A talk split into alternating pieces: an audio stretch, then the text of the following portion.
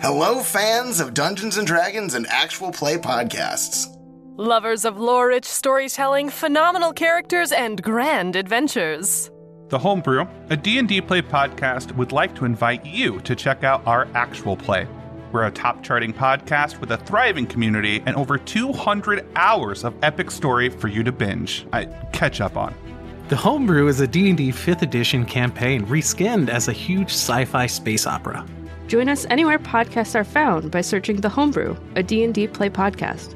One more time, that's The Homebrew, a D&D play podcast. The Critical Role podcast, brought to you by Geek and Sundry, with special permission from Vox Machina.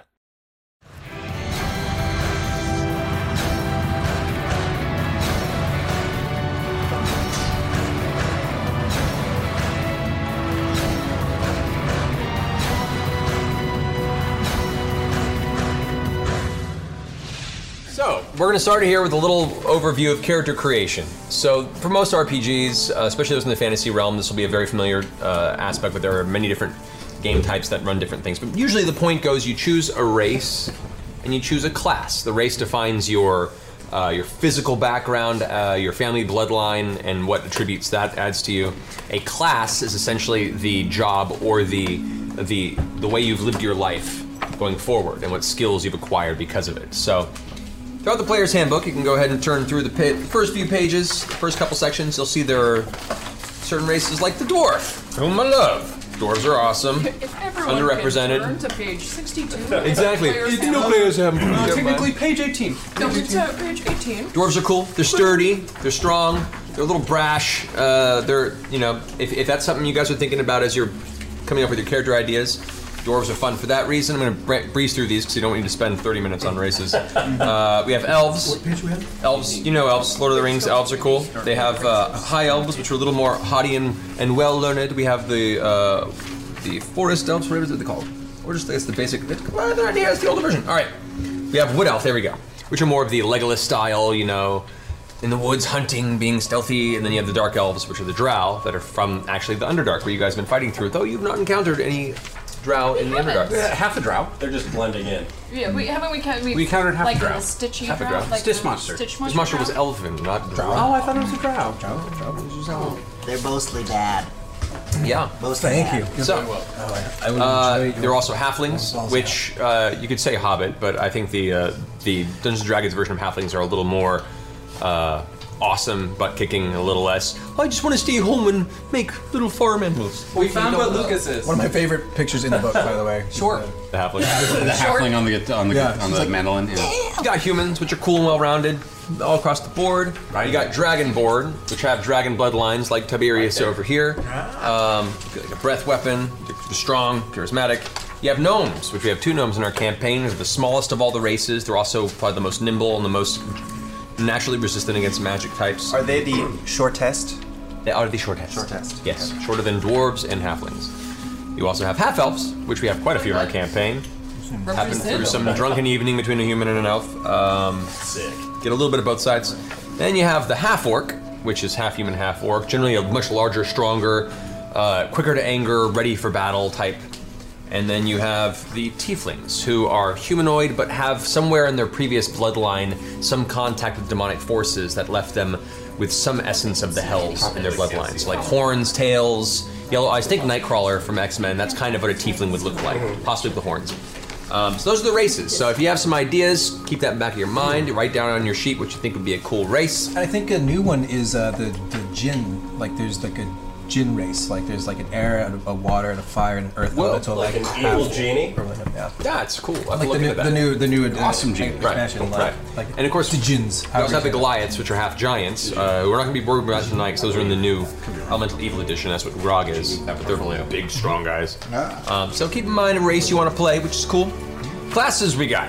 So we got barbarian. Grog is a great example of barbarian. Big, hardy warrior types that shun armor for just pure aggression and anger. They use rage as a means of destroying their foes, upping their abilities in combat, and preventing mental effects magically affecting them. We have bards. Bards are vastly skilled across the board. They have skills of all types, even things they don't know very well. They know a little bit of everything, kind of a jack of all trades.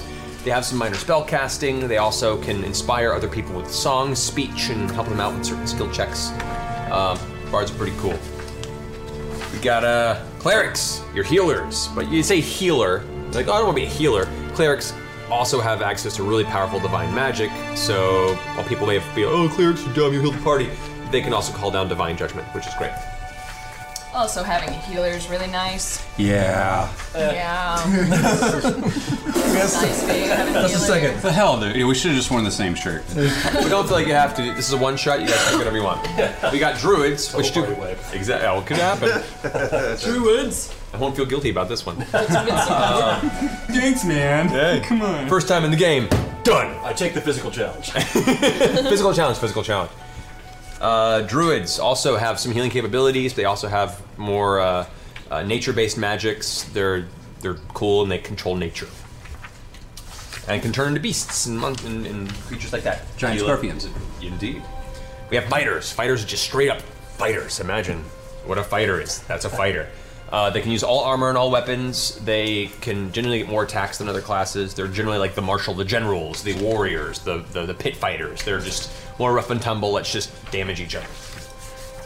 We've got monks. Monks, crazy fast, punch and do awesome damage with their bare fists. They can avoid things. They can do multiple hits per round. They can use ki points to inflict different types of attacks. Monks are basically, if you want to be Ip Man in the middle of a D&D campaign, pick a monk. And I believe like the monk and sorcerer are the only ones that have like the point system. Yeah. Yeah. Yep. You have paladins, bastion of good and right in the world. Paladins stand for law and wonder, and if anyone proves themselves evil, they will be destroyed and smited by the divine energies of their god. So okay. They're generally pretty pious. They fight for good. They fight for the underdog. They can like a just like Zach perk up there. Yeah. They can. They have good fighting abilities. They can wear and use most armor and weapons, but they also get a little bit of divine cleric-based magic, and they can heal with a touch. Total Boy Scouts. Yeah. Total Boy Scouts. We've got rangers, which is what Laura's character, Vexalia, is. They have good either two-weapon or ranged combat. They can pick a companion animal if they want to. It's how Trinket came about. You know, definitely the Legolas of Lord of the Rings type. Arrow, arrow, arrow. Everything's getting arrows. Arrow! And we got rogues, which is what Liam plays in our game. Rogues are all about stealth, stabbing in the back, finding weak points in their enemies, and doing serious damage with precision strikes by distracting their enemies and finding where their weak points are. They generally don't have a lot of hit points or defenses, but if they can get in there sneakily, they'll do some serious damage. Then we got sorcerer, which Tiberius is, which is a magical caster, arcane-based.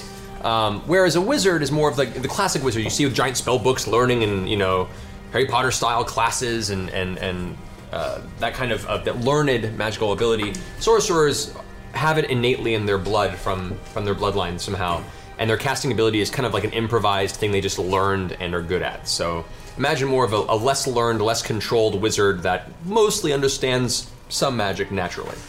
Mm-hmm. Whereas the wizard is the well-learned spell book type, more studious, have a larger breadth of spells to pick from. But the sorcerer is a little more improvised and can use points to instill power with it. Last but not least, we got a warlock. Warlocks are magical practitioners who draw their magic from making a pact with some otherworldly entity. It can be like demons or the nine hells, and they draw more hellfire and infernal type magics. They can make a pact with dark fae, which are basically like creepy Oberon style, you know, fairy elf people from Midsummer Night's Dream, or the great old ones, like Cthulhu. Hi, Cthulhu, give me magic. What could possibly go wrong? Mm-hmm. Those are the warlocks. So those are primarily your classes. You get to pick. You choose a race and you choose a class. Do you guys have some ideas yet of what you might want to play tonight? Oh, most definitely. Oh, yeah. 100%. Well, what do you want to play? Let's start with Dan. Dan, what do you want to play? I'm going to be a dwarven rogue. Ooh. Yeah. Ooh. Rogue Tumblr. Not the blog. All right, fantastic. How about you, Zai? I am the Snuggle Lord. I am a warlock tiefling, and I derive my powers from all holy overlord of Geek and Sundry. Okay. The evil overlord. That would fall under infernal. Just feeling really meta. No. I'm going to say that most definitively falls under the Fiend Pact. So you're going to go to the Fiend Pact. And then, what you got, Effie? Yeah, I'm gonna be Ofgar Fireforge, fighter, dwarf, two-handed swordsman, cut your face off, take your money. AKA true neutral. Oh. Neutral. Oh. Do it. This is going to be a very fun short game. We got this. What are you Never made it out of that first tavern. Oh, man, you guys. I set the place on fire. Wait, we're not there yet. We're not there yet. Sorry. Hold it back. Cool. So, for each of you guys, let's go ahead and roll out some stats for you. So what you do to decide what your attributes are for your characters, that basically says how strong they are, how hardy their physicality is, how fast they are. And you have strength, dexterity, constitution, intelligence, wisdom, and charisma. Those are the six stats. So for you guys, if you want to go ahead and take... There are different ways of rolling stats. Some people do a point-buy system where you start with a certain base stat and you can buy based on points. For this, we're going to use my favorite system to do, which is you roll 4d6. Oh, my favorite too. A range is desired. So I guess for those of you who haven't seen how the dice work, there are different dice values in the game. You have a d4, which is a four-sided dice. So this is a little caltrop, painful to step on. You got a d6, your typical six-sided dice. d8, which is a little more pointy, that's an eight-sider. You got a 10-sider, which comes in two varieties, regular or additional numbers. This is if you're doing percentage rolls, you know what the percentile dice numbers are. Pardon me. A D12, which is only really used if you're a barbarian, apparently. It's the saddest and the redheaded stepchild of D&D. I did a D12. And oh yeah, so you managed to use it too, that's great. I'm happy, it needs more love. It needs more love, D12 needs more love. And the D20, which is the most used dice in the game. Most all decisions are based on a 20-sided dice. We'll get into that in a little bit. So, for the statistics, I need you guys to go ahead and take 4d6, so 4 6-sided dice. We'll start, whoever wants to start, go ahead and you, I have those four right up front. Right up front. There you are. You roll them, drop the lowest number. Yahtzee. Starting with a 7, awesome. Yeah. Woo! 7. So you can decide where you want to put your 7 in any of those stats. If your stats are super crappy, we'll roll again. No, we won't. Of course. No. No, not tonight. Never mind. Time. Yeah. But normally, if your stats are super crappy, play it where it lies. Yeah. You can put it wherever you want to. Yeah. Which stat is that for? 10 is an average score. An average person has a 10. Whatever stat. So, C-. What we generally do is roll all 6 and then write them down. Yeah. And then decide where you want to. Mm-hmm. What you got over there? Yeah. Got a 15 on my first one. 8. Ooh. That's pretty good. Nice. 15 and 8. What you got, Dan? All right. Well, sorry, that counts as 6. Big 13. Big 13 of the house. So that was big 1-3. And then 14 was that. Alrighty. Apparently this was from a Wild Western, and they have a bull's head as 6 instead of. There you go. There. All right. A little bit of a 13 there. 13. All right. Mm-hmm. This is not okay. And we'll say for the purposes of this, we'll give you guys each, if you want to, roll 5 times. All right. 6. 5 times. Okay. All right. 12 and 14 there. Okay. Okay, so roll 5 times, and then everyone, for purposes of this game, 17. There you go. All right, and then we choose where they go. And then, so you roll 5 times. You have 5 numbers. Then take a 16. You can put it anywhere you want. Well, I think you could, sir. Well, I figure for this, that way if anyone just rolls crappy, you don't end up doing too bad. Like, damn. Got that 7 for a bit of character. Exactly. Dude, that's lower stats are some of my favorites. Like, honestly, having something lower than 10, at least one, is great. That's how Grog has his intelligence of 6, Tiberius with his wisdom of 4. Yeah. Like, those are great defining characteristics of a character, so. Yeah, I generally have a charisma of 8, but I have that circlet, which is boosted me. Boosted you to average. Which is from below. Average. Everyone's going to play this game the way they want to, but I think if you're playing it for like the numbers and maxing out your numbers and like how can I deal the most damage when you're picking your skills, it's less fun. I like choose the things that draw you to it as a character or personality, or be really weak with powerful magic, or be totally muscle bound like Grog with and be an idiot. That's why Tiberius is so bumbly and sometimes and doesn't know shit. Unless you're super into math, that's which I'm not. First time out in the world, but go math. Yeah, go math. That's your bag, dude. Yeah, cool. So once you have your stats arranged, from that point you can start going to your characters, and we're going to go ahead and just make level 2 characters relatively simple for this first game. If you look to where your classes are, it'll have a hit point value as well.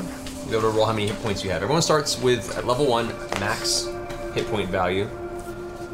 And I think, let's see, for the rogue, we have a D8. So you start at 8 hit points. Oh boy. I'm going to roll again. You roll 1d8 to add to that for level 2. Where are you, D8?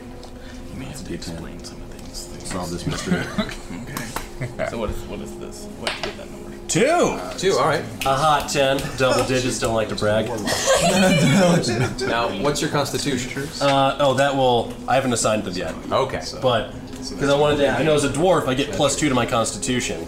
True, correct? Exactly. Okay. Yep.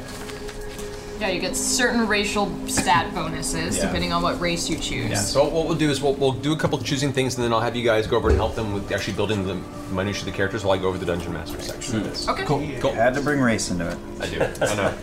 That's neat. Cool. So, just get the hit point roll out of the way, too, for you, Zach. Cool. So it's as a warlock, you are... You are rolling a D8 as well. Okay. So you start with 8 and then add this to it. 8. Cool. 16. Nice. Good roll. You got a D10. 10 and then I'm gonna add 5. 15 on you. Warlock has the most hit points. Well, we'll see where everyone's constitution lies in a bit. So stats, 10 is average, and then every 2 above a 10 creates a modifier. So like at 12, that stat has a +1 modifier. At 14, it's a +2. At 16, it's a +3, 18, a +4, and so on. And what that modifier is it's the bonus you get to any ability or attempt you make towards something that falls under that stats category. Like if you're trying to break through a door, you'd roll a d20 and add your strength. You know, or if you're trying to, like a lot of the reflex saving, or the dexterity saving throws, based off your dexterity, you would roll d20 and add what your modifier would be for your dexterity. So those modifiers based on your stat are what affect your d20 rolls for most everything you do in the game. Let's see. So those are the stats. We'll get to skills here in a moment. You guys will go over the specifics of that with them. Mm-hmm. But everyone should be at a proficiency bonus of +2. You should see at the top left of your sheet, it says proficiency bonus above your stats. But a +2 in there. Now, under each class in your section, it'll have a section for skills. It'll say which skills you're proficient in, under proficiencies. And it'll have you choose a few. What you do is, in the character sheet, you have these nice little bubbles here that you get to fill in next to those skills. Those mark which ones you're proficient in. So you can go ahead and choose those, and fill them in. Let's see. I think for now, if you guys want to go over and help them get the get their classes a little underway of getting the minutiae of that building process, I'm gonna jump into the next section. Oh, cool. Yes. Oh yeah, let's do this. All right, so you guys feel free to go over there and help them. Okay. You're gonna chat while we. Yep. Right. So keep it a little quiet. We're gonna turn those mics down over there. We're gonna keep on mine. I'm gonna go ahead and go over more of the actual dungeon. Who wants to pick who for their coach? I need all the help in the world. Do we have like some individual coaches? Which one? Who wants to be really disappointed at the end of the night? me. Okay, help me. Which one of you is Caster? Alrighty. So let's move on to the next section here. Welcome to the role of a dungeon master or game master in this. So there are a number of things that you are required to be when it comes to dungeon mastering. Largely, your goal is to be a fair judge. You take all the actions and the activities and the intent and the phrases that the players do, and you judge whether or not it was a good attempt or a bad attempt and modify a difficulty based on it. Basically, for most things that are actively a challenge in the game, you as the Dungeon Master decide how difficult it is given the circumstance. If it's a really, really weak door someone's trying to kick through, like the door's been dilapidated and rotting, you might say it's pretty easy, so you give it like a score of 7 to 10 is the difficulty. And then whoever's trying to break it has to roll equal to or higher than that number. If it's an iron reinforced door, that's gonna be a much higher number. So a lot of what you're doing is you're judging how difficult a challenge currently is versus what a player is trying to do. The player rolls and adds their modifiers. You decide how difficult it is in the back of your head. You can tell them if you want to, or you can keep it in your head, and then roll off and see if it succeeds or not. And then based on if it succeeds or not, you tell the players what the consequences are of the circumstance. Really low rolls can make for some hilarious botches. Really awesome rolls can make for some great heroic moments. So you want to judge that aspect a lot. That's a lot of what your job is as a dungeon master. You're also to rationalize the world around them. So, if we can keep the volume down just a little bit, guys. It's all good. It's all good. It's all good. So, rationalizing the world around them. Now, what I say about that is when they encounter NPCs, which is a non-player character, anyone that's not controlled by the players, and they have a conversation, or they do something in front of them, that non-player character is going to have a reaction. So you, as the dungeon master or game master, you decide based on what they've done or what they've said, the personality of the character that you're playing, how they would react to that circumstance, favorably, unfavorably. And so a lot of your experience as dungeon master is rationalizing that relationship back and forth. If they're a really charismatic character that comes, reads the NPC well and kind of sees that maybe they dress well, maybe they like a lot of money, and so they open the conversation about money and how they can be paid, that's going to be a very favorable reaction. So if they're trying to convince the NPC to do something, you might consider a relatively low difficulty. If it's a progressive conversation and the player keeps bungling their words or rolling poorly throughout the conversation, that difficulty might get higher and higher by the end of the conversation for them to finally convince them to do something. So you're constantly gauging how well they're doing in a social encounter versus how easy it is for the NPC to believe what they're saying. Also, you'll find challenges that are conflicting or versus, where the player rolls versus an NPC. An example of that would be someone trying to deceive somebody, to lie to somebody versus their insight. And so what you do is the player, if they're trying to lie to an NPC, they'd go ahead and roll, add their deception skill, and then me as the dungeon master, or you as the dungeon master, would roll a d20, add that NPC's insight skill, and if you haven't decided one, you can make one up on the spot based on how insightful you think that NPC might be, and compare the two. If they lose, they probably believe the player. If they win, they don't, and it's your decision whether or not they want to show that card or go along with it secretly knowing that they're lying and then have that bite them in the ass later on. So you want to be a fair judge and rationalize the world around them and how NPCs react to what they're doing. One of the biggest aspects of being a game master or dungeon master, in my opinion, is understanding that you're here to tell a story and you're here to allow the players to be heroes. The reason you play this game is you want that heroic journey. And there are many people that enjoy games that are very versus, very conflicting, and very like dungeon master versus players, trying to kill them, they're trying to survive, and that's totally fine too. Just make sure up front you and the players discuss what kind of game you want to play. Nothing's worse than having a player sign on board, make characters, get a few sessions in, and realize that they're now locked into a campaign that is very aggressive and very fight to survive versus what they wanted was a very plain, happy, you know, fantasy experience. So make sure that you're very open with your players at the get-go what kind of campaign you want to run. In my opinion, it's the most fulfilling if it's a collaborative experience where you provide challenges, you provide difficulty, you provide high stakes, and there is that threat of death, but you never want the players to feel like you're working against them. You want to be kind of an impartial judge and be firm but fair, which is why it's so scary sometimes when they get close to a TPK, because I set it up a certain way, they played a certain way, and you let the dice fall as it does. Or in some cases it works in their favor, like a long-standing boss fight you prepared a lot that they happen to roll really well on and kill your beholder. Totally fine. Good for them. So who knows what's coming next? So present challenges, present difficulty, but never really with the intent to make the players feel like they're unfairly being beaten down and you're just trying to kill them off of some power-hungry spree. Because it just generally ends negatively and badly.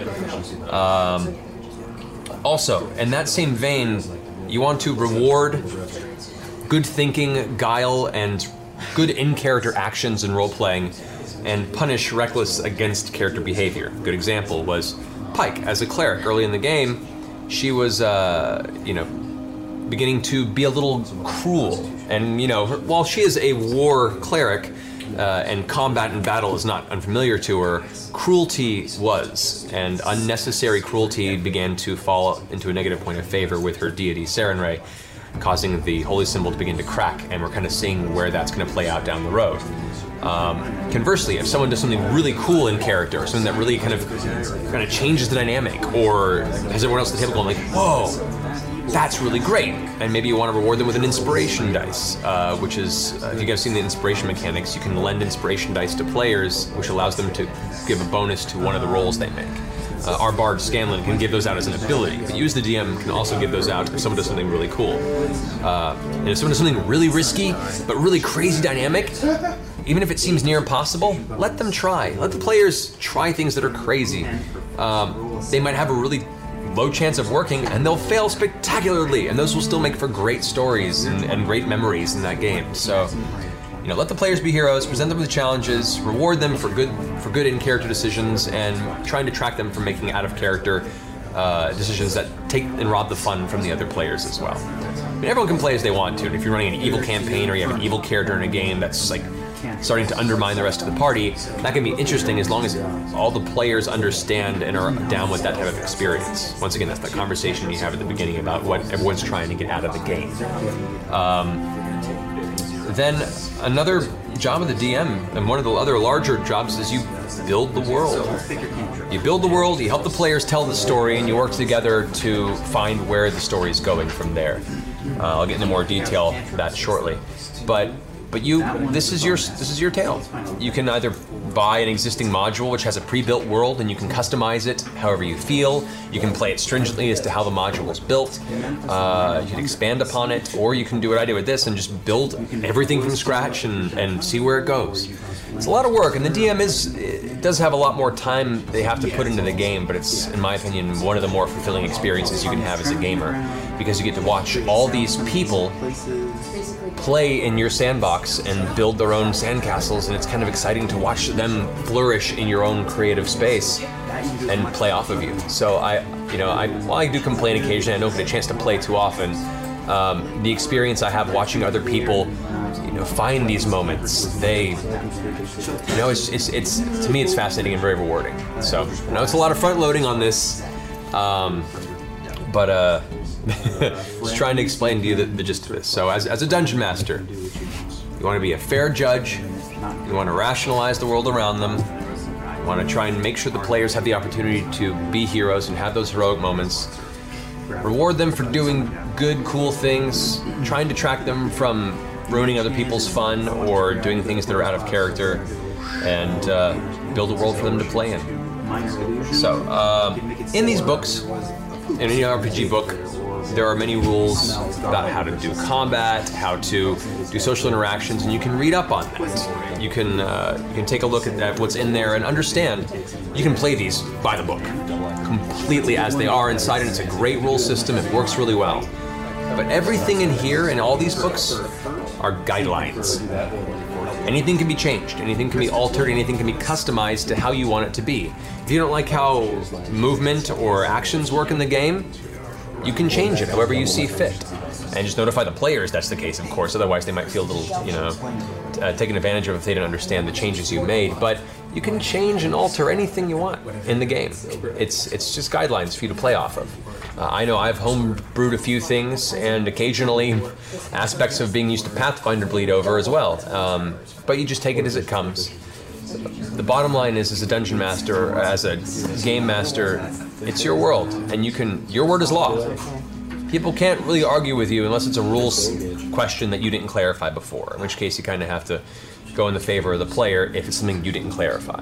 But for the most part, you play the part of the overall god of this world, and players also have to respect that what you say goes. That's kind of that weird dynamic between the players and the DM. It's a respect mechanic. You don't want the players to lose respect for you, because then they stop, partially enjoying it, but also they start feeling that antagonistic relationship, which can be a little stressful for both points. So customize the rules as you see fit. We homebrewed Percy's Gunslinger class over from Pathfinder, because we just when we converted over, there was no equivalent, and so we made something up. And we're trying it out. It's a work in progress. It's by no means perfect, but it seems to be doing okay, and it keeps it fun for him without completely changing the dynamic of the character he already created. I know they'll probably release a gunslinger equivalent in the future or something, and it might be vastly different from what he has, but we're going to stick with this because it's what he's used to, and it's what he's built his character's personality and combat around. So yeah, just keep that in mind. The next bit, and this is kind of a big suggestion point for a lot of you guys. A large part of the DM's time is spent world building. I say world building, it's creating all the little details and the aspects of the world you want the players to play in. There are parts of that, like creating a society, building towns and villages, designing dungeons and encounters, and all that crazy stuff all comes together into that world that you're creating. Thank you. I have to keep everything's down a little bit. But you want to start somewhere, and it seems very daunting as a dungeon master, especially a new one, to say, how do I create all this? Where do I start? And that's a difficult question. Sometimes for your first couple games, it doesn't hurt to look at a module. Go out and pick up one of the existing Dungeons and Dragons adventure books that outlines for you how a city would be built, how NPCs would be built, and how they would play out and respond to certain circumstances. It's a good way to train yourself to see how that process would look when it's finished. So if you decide to create your own campaign or customize aspects, you know where to build off of. If you're building your own world, I'd recommend starting with a small society, a small village or a small town. And you're like, okay, I'm gonna build a small town. Where's this town gonna be? What's the topography? You're like, okay, well, it can be like the middle of a forest village. I mean, more natural-based kind of farmer society, or it can be your archetypical urban environment, with a very thriving trade society, a mercantile-run, people. It could be a port town that sees a lot of trade, but also has that kind of travel aspect. It's a mixing pot of cultures. Or it could be just a small farm town that's constantly under siege. But you want to start with some bastion of civilization, some place where the players can meet other characters, find adventure, find quests, and find conflict. So you decide, okay, where do you want this small town to be? As an example, we'll say this is... No, we'll use the first town they started in the campaign, Stillben. Stillben I built as a swamp town. It is a port town, but it's built in this clutch center portion of a large swamp to the far east of that continent. So you're like, okay, it's a swamp town. How big is it? You think about it, you're like, how many people do you think live there? Let's say maybe 600 people. It's not a huge town. It's not very happy living conditions because it's very humid there. The swamp air itself is not very enjoyable to be around, so it doesn't have a huge population. But those that do live there consistently, they make a good living because they can live through this whole horrible living swamp experience and can make use of the trade that comes through. So like, all right, about 600 people or so. Then you start breaking down into what factions there might be in that city. Is there a thieves guild or an element of shadow in the town? Is there a merchant guild? Is there a builders guild? Is there a sailors guild? Think of what type of work would be available in this town. And you start building factions based on that. When you have a faction, then you can start fleshing out NPCs or non-player characters that fit in that faction. Is there a thieves guild? How many people in the thieves guild? Would it have a leader?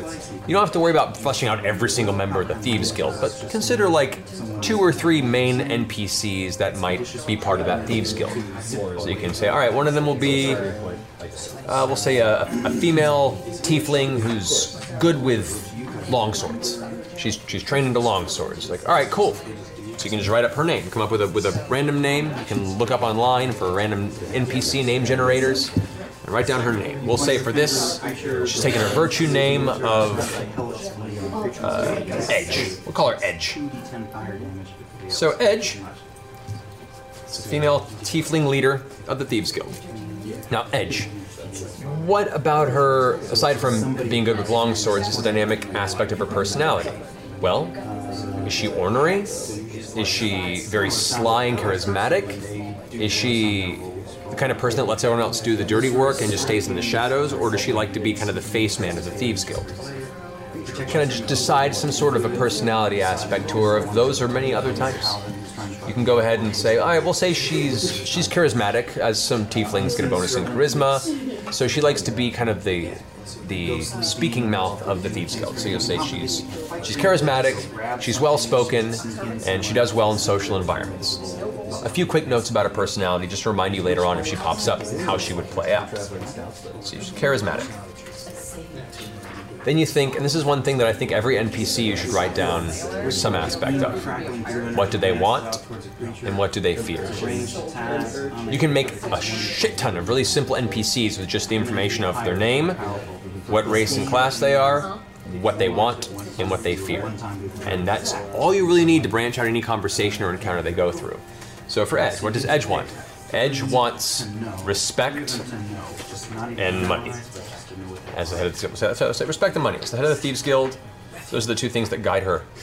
Yes. We'll get to that when you finish all the rest of the stuff. Okay. Oh, we're doing backgrounds now. Well, you can do backgrounds on your way then. We'll go through it. It's fine. Yeah. So do it. Do the background. It's fine. So she wants respect and money. What does she fear? She fears being exposed to the masses for her demonic blood, knowing that this is a suspicious town. You can go that route, or you could say she fears being discovered by her long-estranged demonic father. Or you could say that she fears being alone, and she surrounds herself by thieves and folk that fear her because it allows herself to feel like she's in control of an aspect of her life. These are all different possible fears you can go with. I'm gonna say she fears being found by her demonic father. And so those notes there say she's a female tiefling, she's a rogue with long swords, she seeks money and respect, she fears being discovered by her demonic father. These are all you need to now play that character, and you just can put those notes aside, and if the players ever find their way in that town, asking around and discovering where a Thieves Guild might be, or to finding where like they can find a fence to sell stolen goods to, or to find information about the seedy underbelly of the nearby town of Stillben in this swamp, they might find different people willing to give them information depending on how their social roles are. If they're persuading well, or if persuasion doesn't work, you can intimidate the information out of somebody, in which they scare someone enough to eventually give up a name, and they'll say, Edge is the one you want to talk to. When they ask around and start finding more information about Edge, they could decide to infiltrate the Thieves Guild and find her personally. That might be a little aggressive, and you consider if a person breaks into a Thieves Guild, the Thieves Guild will take that as a sign of aggression and will probably meet them with that.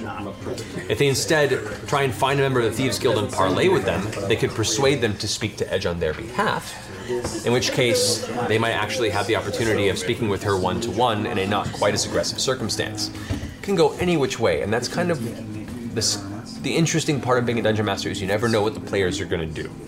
You set up these characters, you set up this world, and you kind of let them play, and all you're doing is reacting to everything they do, rationalizing how the world would react to what they're doing.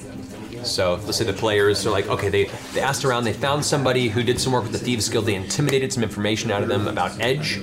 You then find somebody you think may be associated with the Thieves Guild, and you pay them a lot of money and persuade them to go ahead and speak to Edge on their behalf, asking that she would meet with you at this inn at this time. A party then goes to that inn room and waits for a while. Over a short period of time, it seems like she's not going to show up. Based on how you think she would react to that experience, I'd say she is curious enough that someone sought her out that she would want to hear what they have to say, because there might be money in it. Let's say the party has gained some renown in the local village. Perhaps she wants to align herself with these upcoming adventurers. There's always money to be gained there. So you have her knock on the door. As the party enters the door, there's nobody there. But at that same moment, they hear the sliding of glass, turn around, notice that she slipped in through the back window and is now leaning against the back wall with her arms crossed, waiting expectantly for them to start the conversation, since they so openly sought her existence. So now they're in a conversation with Edge. You can decide how to play their personality. If you want her to be as charismatic as you said before, she would bow deeply. You could say that she was happy to introduce herself, and while hearing some things about the party, she's eager to understand what it is they might have to do with her. Let the party explain now what it is that they want from her. Then you decide, does it fall within the respect and money she wants? She could tell them, I'll help you with this circumstance as long as you pay me this much. Or conversely, I'll help you with this as long as you can talk to so-and-so in the town and get them to drop this bounty on my head. You know, you think of what things would fall into her wants and needs the party could do for her, and in turn could help them. However, if they've talked around the town, they may notice that she has demonic lineage, and they might bring it up in conversation and see her reaction. She might be very good at hiding that aspect. She might be able to, you know, to say, well, yes, I'm a tiefling indeed, but, you know, that is not of my own doing. The players can then go, huh, she seems uncomfortable. I'm going to roll an insight check on this. Then roll an insight check. They roll a d20, adding their insight skill. The DM then, you privately would go ahead and roll a deception roll, or a persuasion roll, depending on what you thought was the circumstance for that, versus their roll, and let them know what they read off of her awkwardness. If they roll really low, you'd be like, she just seems put off by the fact that you've never seen a tiefling. If they roll really well, you could tell them that at the notion of tiefling and demonic blood, she fidgets and looks over her shoulder, seemingly like she's afraid something's following her. Then the party can press her in that regard and begin to say things like, well, if you aren't going to help us, we have a warlock friend who does dealings with the infernal, and we know your name now. If there's someone chasing you, you know, we could call them on you unless you help us. Now it becomes, as opposed to a persuasion, it becomes an intimidation-based experience. And if they can manage to convince her to help out of sheer intimidation and fearing for what she doesn't want to happen, she becomes an ally, although a much more tenuous relationship. So that's an NPC that I just made up right now and fleshed out. But really the basis you need for an NPC to build off any of those circumstances is a name, the race and class, what they want, what they fear. Those are some of the biggest things you need to go anywhere. Everything else can be improvised on the spot. Like I said, it's all reactionary as a DM, which is great, because once you set the world, the players drive the story, and you just react off what they're doing and rationalize how the world would react to it. I understand it's a lot of information up front, but I'm trying to get as much information into this talk as I can, because we have a limited time. And I've had a lot of questions today I'm trying to get through for you guys. So I hope this has been helpful. We'll get to questions in a second so I can answer things specifically to you. So that's an NPC you can create. You can create the same way for like a local cleric, a barkeep. You could be like, his race, he could be a dwarven barkeep. He's not even a fighter, or maybe he once was a fighter, but he gave up the life. He used his winnings in some sort of a brawling ring when he was younger to buy this tavern, and that's all he really does. But he's well connected and has information. What are his wants? He wants money, but he also wants to possibly purchase a tavern across the town that is failing that he thinks could expand his business. What does he fear? Being closed down, or possibly getting arrested because there's maybe some things he did in his past that are a little shady that he hoped nobody would remember. So now when someone talks about innkeep, there are many different ways they can take that conversation and many different little ideas you might have as gives as to what they're seeking and what they're afraid of. And those are just cool little notes you make to yourself down the road that if they ever decide to enter that tavern and talk to that NPC, you look down and you immediately know where they stand, what they want, what they don't want, and how they can help or hinder the NPC or these players based on what they do. So that's building a very small town and a small NPC. You flesh out a couple, and then you build off from there. And it takes some time. You know, you can crank out a few NPCs, and you can railroad it as much as you want to. If you don't want to spend a lot of time building a big sandbox game for all your players, you can play a pretty standard, straightforward story. You can decide the players are going to go to this tavern, the players are going to go to this, you know, this home here, they're going to go to this one mercantile, this kind of textile warehouse where they're going to find a hidden underground passage that leads to an altar, to some forgotten god. In which case you can decide, no matter what happens, you can send the players, that let them wander a bit and have fun, but let them know very early in, you hear that there is some shaky business going on in this town. People in the tavern are whispering about these murders that have been happening in the village. You're like, huh. They'll start asking about the murders. That's when you can point them towards, well, we've only heard, you know, that these people have been being killed, one passing around this part of town, and they arrested one man last week when he was let go from the suspicions, and he lives at this house. Now the players are like, oh, well, we have to go talk to the guy at that house. You lead them to that house. They go talk to the guy might be like, I don't know what you're talking about. You press him for information, you find out that he used to work for this textile business, and he eventually you can either drive that he helped with these murders or that he knows who is, and they work with this mercantile. Then now you send them straight to this warehouse that contains all these cloth and textile woodwork type materials. They might break inside, search the place, find nothing, but if they roll well enough, they'll find the trapdoor that leads down into the altar. So that was an example of a very, very thorough line to a story that you could drive them towards and let them play within that zone. If you have a lot of free time, you could build that. You could build one storyline that deals with one of the local lords that is in danger of having his home completely taken by him because of debt. Or you can do another side story at the same time that has something to do with a local inn that their basement has recently had a sinkhole collapse underneath the bottom of it that opened up a cavern of a bunch of strange mutated, rats that are coming out of some terrible smelling cavern. And all these can be just aspects that are in the town at all given points in time that players may find. And you let them discover that. It still takes a little more time to prepare that, but that's up to you as a DM as to how much your free time is and how much you can prepare for.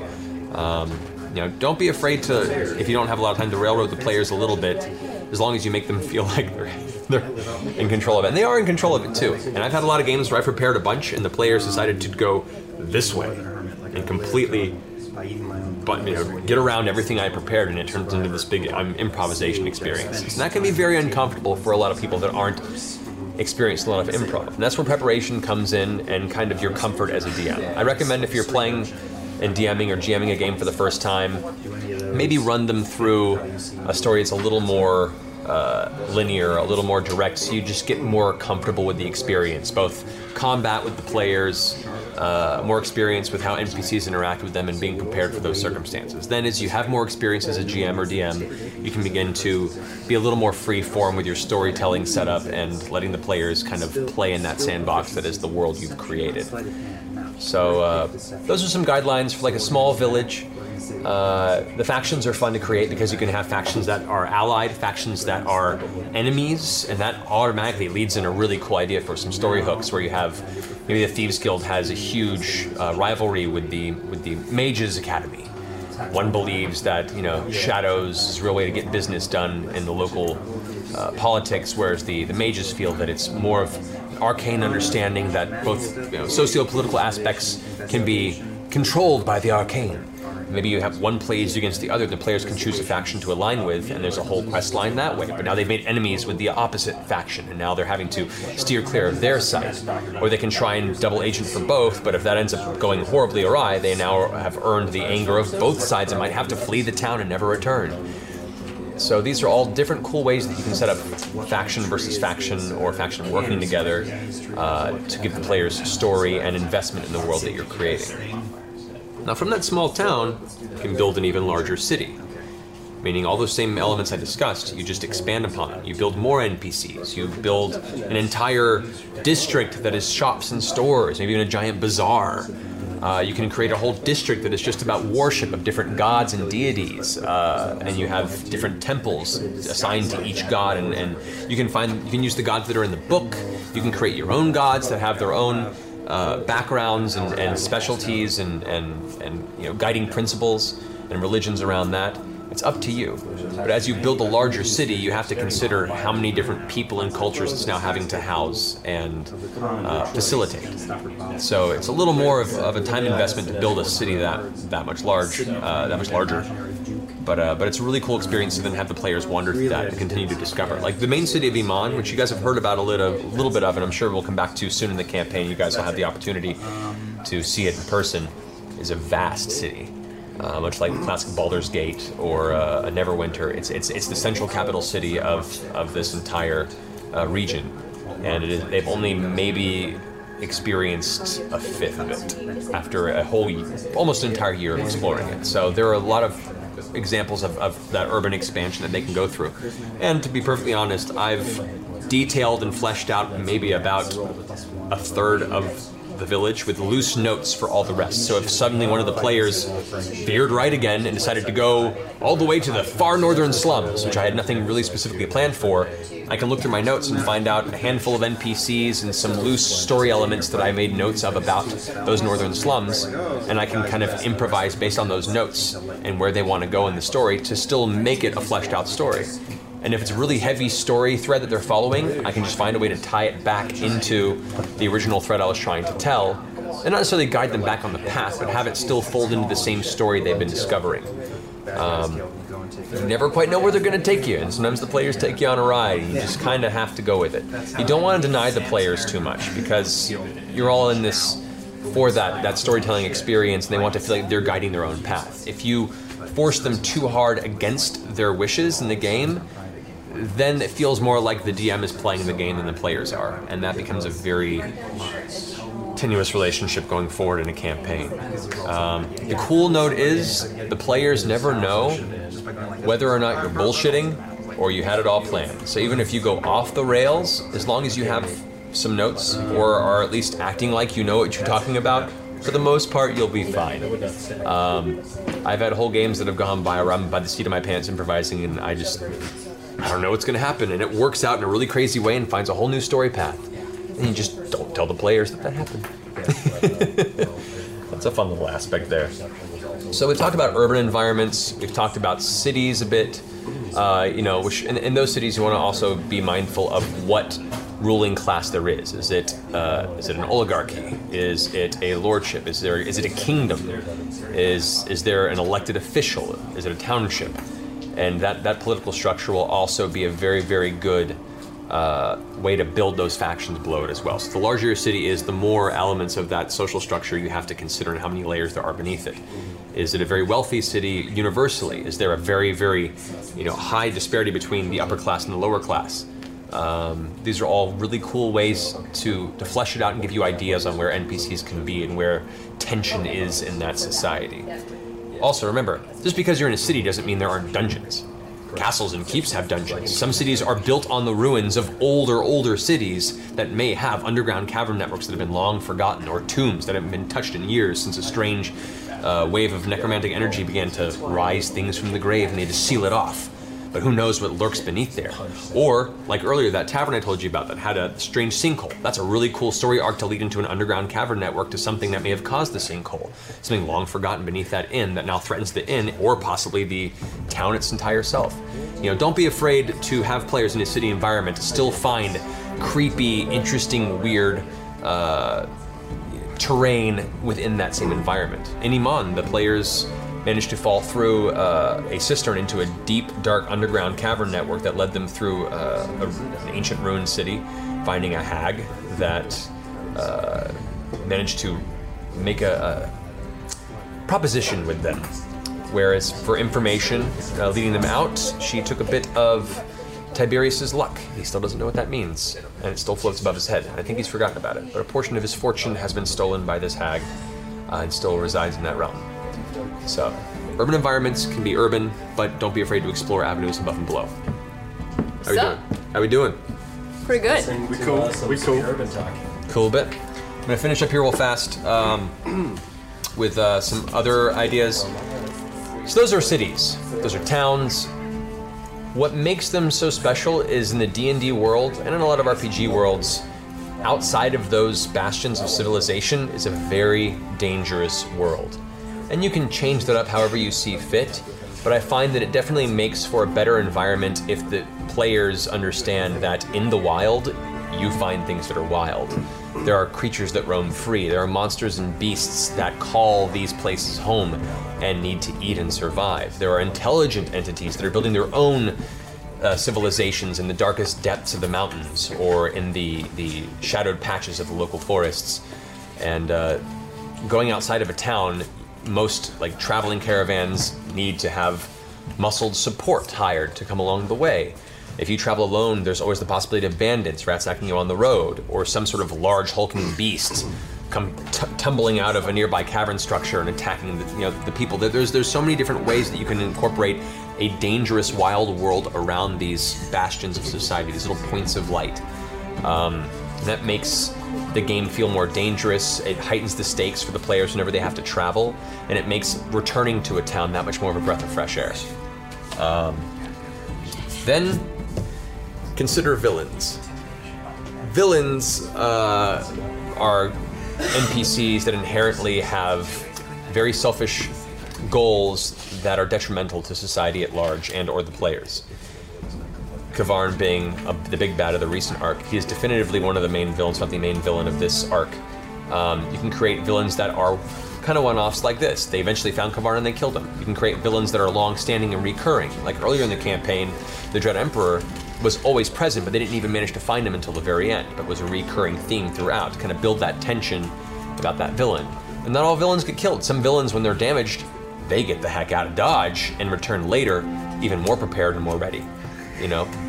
But sometimes the players will be clever and keep them in there, and don't deny the players if they're really smart and prevent your villain from escaping when he tries to. Because you don't want to, you want to reward the players for being really smart. Remember, good villains are also very smart and usually have a pretty strong exit strategy if everything goes to shit. So villains are a really cool thing to flesh out their persona and their personality. You can look at a lot of great literary archetypes that can expand on that for you. You consider, like, you know, the chaotic evil type villain, which is the Joker from Batman, someone who just like loves the idea of violence and destruction and ruining the world around them for their own personal enjoyment and personal gain. You have the lawful evil villain, more the Darth Vader types that work in a structure of law but use it to their advantage. They twist people's ideals of honor and society and relationships to put them in a position of power in which no one can really contradict what they say goes. And through that, they maintain power and they maintain control over people around them. Then you have just generally evil. You have all sorts of different types of evil archetypes you can play with in there. But have fun fleshing out a villain and having them be as sadistic or as controlling or as charismatic and enjoyable for the players to encounter as much as they hate them. You know, you can have a vast variety from there, but recurring villains are a fun theme and generally up the experience more than just having a big bad every session that they go in and kill, get the loot, and leave. You know, it's fun to have that recurring element. I'm gonna cruise through a couple points here for you guys so we can start getting to these guys to playing here, or any questions they have for the story. Story hooks. Story hooks are essentially what gets the players to start seeking the story.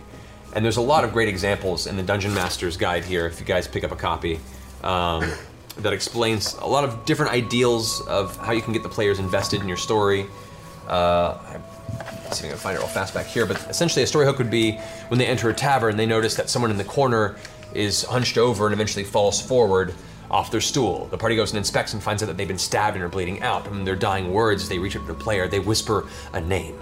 Like, oh, shit, that name, what does that mean? And someone in the room's like, that name, that's the name of the leader of this one temple of Pelor, the god of the sun, the god of light. Okay, well, the players now have the idea that someone got murdered and their last words were the name of this person. Let's go find out what their relationship was. That's a story hook. Someone got murdered mysteriously and you only have a name to go off of.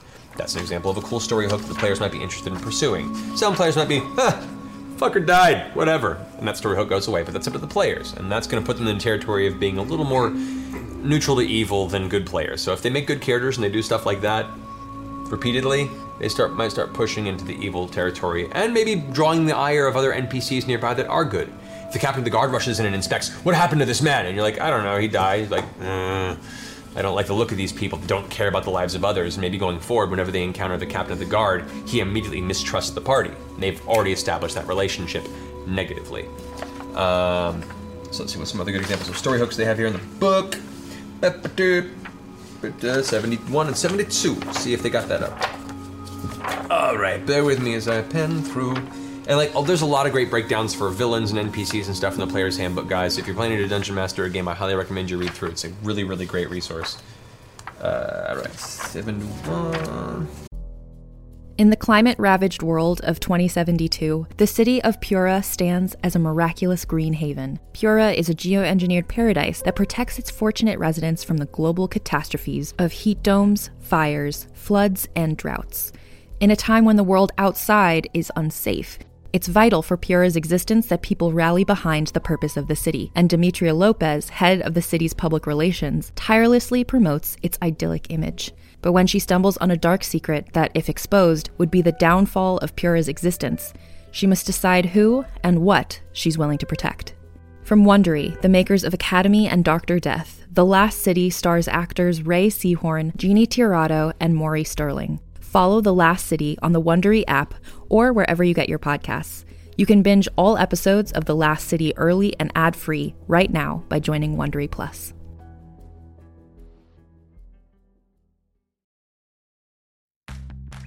Are you ready to shop?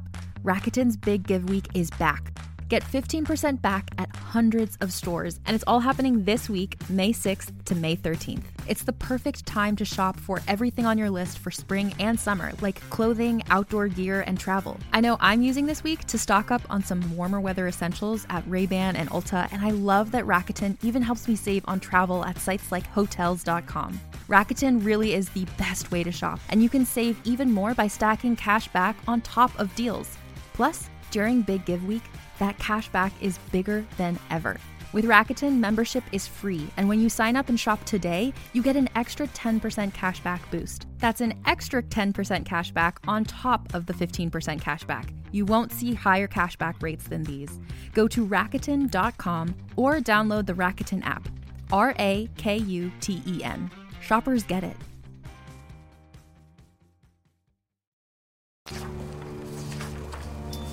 Alrighty.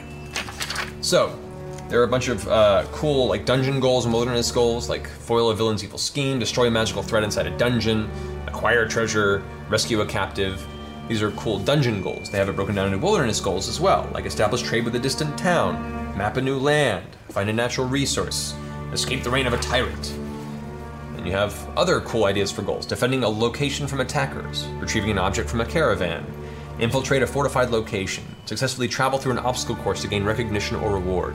These are all very loose, very simple story hooks and goals that you can then weave a story around based on how you built your town and you built your NPCs. So don't be afraid to go ahead and grab a copy of these, and kind of use this as an example if you're feeling a little lost with your story. You can actually just roll randomly on these things and be like, all right, what are they doing today? Oh, well, looks like they're infiltrating a fortified location. Let me come up with some bullshit that justifies what they're doing. So you can technically DM a game randomly by just rolling off these and improvising from that point forward. That's a little more of an advanced Dungeon Master technique if you really feel like just winging it from there. But that's a really cool resource to have at your disposal. Another thing I wanted to bring up with you guys was encounters. So when you do get into battle, or when players encounter creatures or monsters or villain characters and they want to fight, you then go into an encounter. And you want to consider when you prepare for encounters, you think, where are they? Are they fighting in a dungeon? Are they fighting in a forest? Are they fighting in a swamp? Are they fighting in an open plain? And you go through a book like the Dungeon Masters, the Monster Manual, and find creatures that you think would live in that type of topography. So if they're in an open field, you can think of more wild beasts or maybe clans of roaming orcs. If they're in deep mountains, you can find creatures that burrow and naturally live in more earthy-based terrain, and you build encounters around that. There are some really great websites online that have encounter calculators where you can basically tell how difficult an encounter is based on how many players are in the party, what level they are, and you can build the encounter based on that. That way you don't end up accidentally making something that's too difficult or too easy for the party. And you don't want to make everything too hard. Some battles can be fun and easy and really kind of have the players enjoy being badass and rushing into combat and just killing things really easily and being, ha-ha, I ruined everything. That's great. I'm powerful. Then you can have some battles that are pretty, whew, that was close. That was a good fight. And then occasionally you want to throw them a curveball and have something they really have to struggle through. So when they finish that battle, they really have to take rest and realize we almost lost one or more people in that fight, and that makes the stakes that much higher at that point. But you don't want to constantly be hitting them with super hard battles. You don't want to be making things consistently too easy because it isn't a fun challenge for them. And consider terrain for combat too. Not every battle is just you versus monsters. Sometimes there's a big cliff involved and the battle could be at a distance. Sometimes there's pits of lava in the middle that becomes a danger or a tool depending on how you look at it during the battle. Sometimes, especially in urban combat, you have rooftops and alleyways in which you can use that to your advantage to avoid things or push guys off a roof to fall and get hurt or fall onto things, you know? There can be traps involved that you know are there that you can then push guys into. There's a really cool way of building encounters that are beyond just hitting things and doing damage, which is fine too, don't get me wrong. Also, if there's a monster in the monster manual that you like, you're like, this is a really cool monster, but it's too easy. Like, the players are all level 10 and this is a level 3 monster. You can customize the monster. You can make the monster more powerful, add more hit points, raise the stats a little more, give it a couple of unique attacks that you think would be fitting for it. If you don't like the fact that the bullet only really has like a bite and a stomp attack, maybe you decide that this bullet actually grew up or was raised around some sort of arcane, natural arcane relic that infused it with a resistance to magic and the capability that it has like electrical charges around it. And now whenever anyone starts their turn next to it, they get shocked. It's an electric bullet. That's kind of cool. Why not? You can customize and alter any aspect of any creature in the book. Once again, all guidelines. You can go with the basis here, and it's a lot easier if you don't have a lot of time. But don't be afraid to customize and alter things to fit certain aspects of your world or your story as you see fit. It's great. I had the players in this campaign fight a proto-lich when they were level 3 or 4. Liches will wipe the floor with pretty much anything. But I considered it would be cool to introduce that powerful undead aspect if it was like just barely cresting out of its initial ritual to become a lich, in which case it was in a very weakened state. So if they'd waited a day or two, that lich would have ruined them. It was still a tough battle, but they caught it when it was still kind of essentially birthing, which made it a very, very weak lich. That's not in the books. I just took what was there and scaled it way back, and it made for a really fun encounter. So all guidelines, you can customize as you see fit, and there are great communities online of people that create creatures and beasts and have suggestions or feedback for anything you create. Don't be afraid to reach out there. Once again, I apologize, this is a lot of information up front, but trying to squeeze this in for you. Also, maps. You see in Critical Role, we do combat with maps that we draw up of terrain, and everyone has individual models, and the creatures have models. That is not necessary. I've found it's very helpful for our campaign because we have 8 players, which makes it very difficult for everyone to keep in mind spatial awareness during the battle, who's who and what they're doing and how close monsters are. I grew up playing Dungeons and Dragons and other RPGs without maps or models at all. It was all theater of the mind, all in the brain, which is a lot of fun. But when you get a certain critical mass of players, it becomes unwieldy. So the models became necessary for us. But what we're doing tonight, when we play our game, it's going to be no battlefield, no models. It's all going to be just keeping it in your head and me letting you know what's happening and where you guys are. So don't feel like it's absolutely necessary to do that. I just find it makes it easier when you have more players. And it's fun to draw maps. Sometimes it's a lot of fun to do that. Another question that's come up a lot, experience points. So, monsters that are killed or defeated in battle give you experience points. They don't necessarily have to be killed to get that experience points. The players still win the encounter, meaning they force them to surrender, or they manage to fight them to the point where they have to retreat. That is still a victory, and the players should still get the experience for that encounter. You may give them a bonus if it's a big boss fight and they killed it and they get to reap the rewards of it. That's cool. That's totally up to you as a DM. But, you know, if they still successfully complete an encounter, they still get the experience. If they flee from an encounter and the players technically lost the battle, you can still give them a little bit of experience that they gain from that, but it would be largely docked by that, and that's totally up to you. So that's combat experience. What about role-playing experience? That's arbitrary based on what you want to do as a DM. You can just write down, well, that's cool, they get 500 experience for that social encounter. You can make it up on the spot. And I recommend keeping an eye on what level the players are and what the experience values are for each level so you know how much they need to get to the next level. That allows you to kind of build a structure. Now for me, to keep track of role-playing experience, it's an endeavor with 8 players. So what I do is I have what I call a hatch marks system, where whenever anybody does something in the game that is a cool role-playing experience, or they save a circumstance, I'll give them a hatch mark next to their name, or multiple hatch marks if it was really, really clutch and really kind of changed the dynamic of the circumstance and saved their bacon. Or if they failed miserably at something, but they gave it a really, really good try and it was a cool idea, I might still give them a hatch mark or two because it was a good shot. And so at the end of each game, I have a kind of an equation for myself where I multiply their level by 25.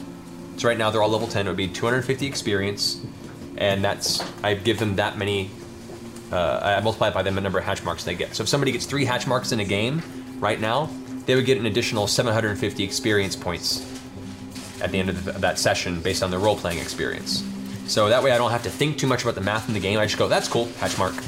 That was really cool, hatch mark, hatch mark, hatch mark. And then at the end of each session, I'll go ahead and multiply the level by 25, and then multiply that by how many hatch marks I've given them, and that's their total role-playing experience. That's worked well for me.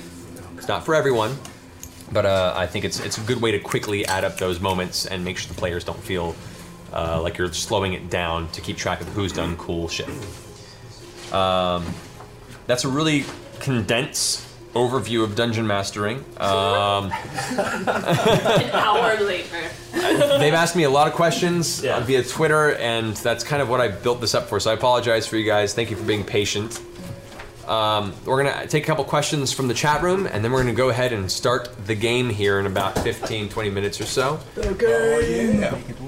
So, I said, I hope it's a lot of information for you guys, but dungeon mastering, it's a lot of fun. It takes some time. You have to kind of set aside some time. I say generally it takes about an hour of gameplay per hour of preparation. So if it's going to be a 6-hour session, it might take anywhere from 3 to 6 hours to set up for that properly, but it doesn't have to be that long. That's just me being super thorough, which I'm obsessive about. But yeah, be open to improvise, be open to let the players play and let them guide you sometimes in an off direction, and have fun. Let the players be heroes, let them try anything, just know that if what they're trying is really ridiculous, they have a really, really low chance of succeeding.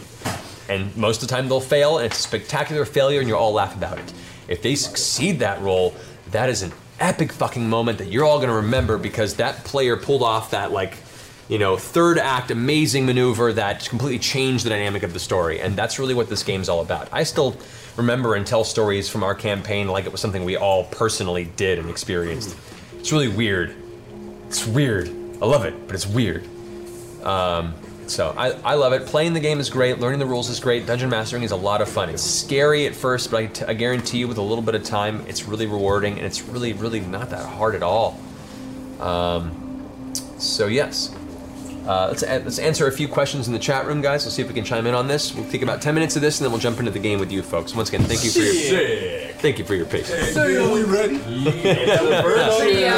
I'm pretty stoked for the characters. Yeah, we ready. Yeah, I'm excited. Got some good stuff going. Got some good stuff. Yeah. Actually, as a note to remind you guys, too, one of the cool things about 5th edition, two things they did. One, they got rid of a lot of the floating modifiers that previous editions had.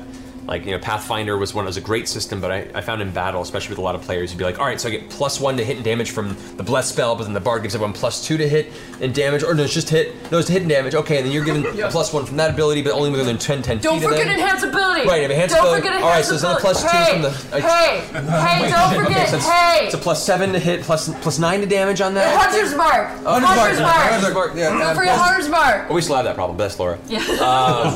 But that became an issue with a lot of big battles I found, especially with 8 players. So they've simplified that in this edition. Most modifiers to hit and damage are pretty consistent. You don't have a lot of crazy things.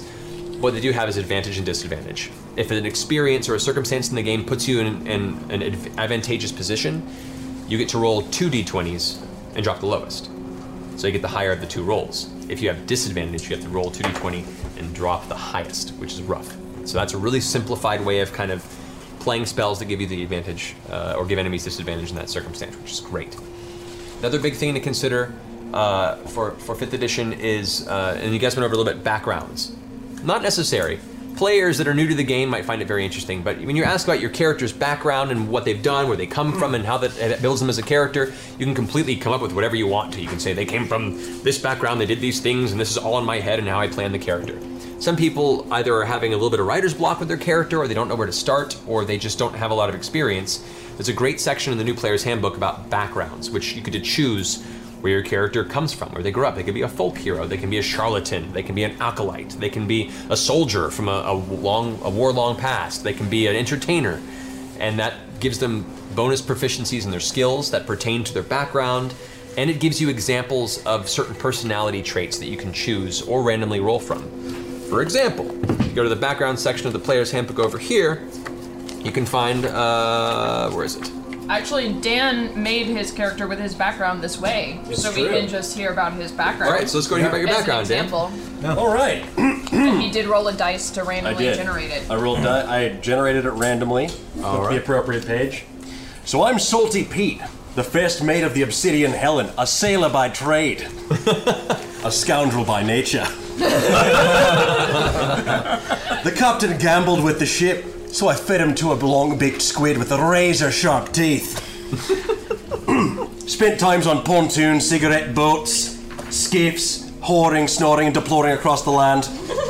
I'm married to the sea, but my best friend is a hermit crab named Terence. The only leftover I have from the Helen is her flag, which I wear like a cape. Nice. I bet many friends over a buttery glass of Chardonnay, sailor's choice. But I've lost many more. If you step to me, you best come correct. I'm on a quest to regain the Helen. I play for pink slips. Yes! Looking for clues at the bottom of a glass. Oh, you bet your ass I did. And now I fell in with a fell warlock named the Snuggle Lord. That's right. Bravo. And all that was based on randomly generated information in the background section. If you look here, he clearly fleshed it out, which was incredible. Added some flesh. That's amazing. But it gives you a great basis to build off of. Like, I assume you were the sailor. Yeah, I went for the sailor archetype. It's super cool because I really like stuff like that back when I used to do campaigns because it gives you a great basis just for, you know, if you're not sure what you want to do with your character, it gives you good branching off points, and then you can just sort of add meat to that skeleton. Yep. Well, it's also one of the questions I hear from, like, people who haven't played the game before when you first start with character creation is, like, well, what are the rules on what I can be?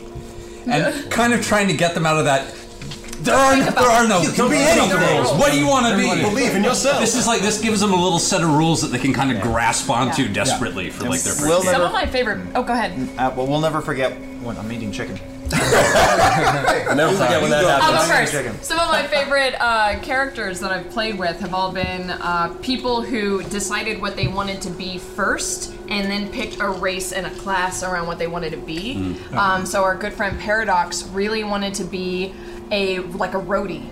He wanted to be a roadie, essentially like a traveling circus, who was like the curtain guy for all these bands, and so he made a monk who had these ropes, and he had a whip, and all of his abilities, he would grapple people and tie people up with his ropes. And that was like, he had an idea first, and then built the character around it. So, because the system is so flexible, it'll allow you to be pretty much anything you want to be. Yeah. So, I mean, one of the things that, like, in Pathfinder, there's like, you can make like a geisha dancer who like did damage with fans. So you can pretty much be whatever, and then figure it out. And if it's not in the books, you can create it. You can build it. We made the gunslinger off Pathfinder here for that. So, like, it's totally open, and the backgrounds are a great way. Like, they have a whole section for personality traits, and you can roll for a personality trait or multiple.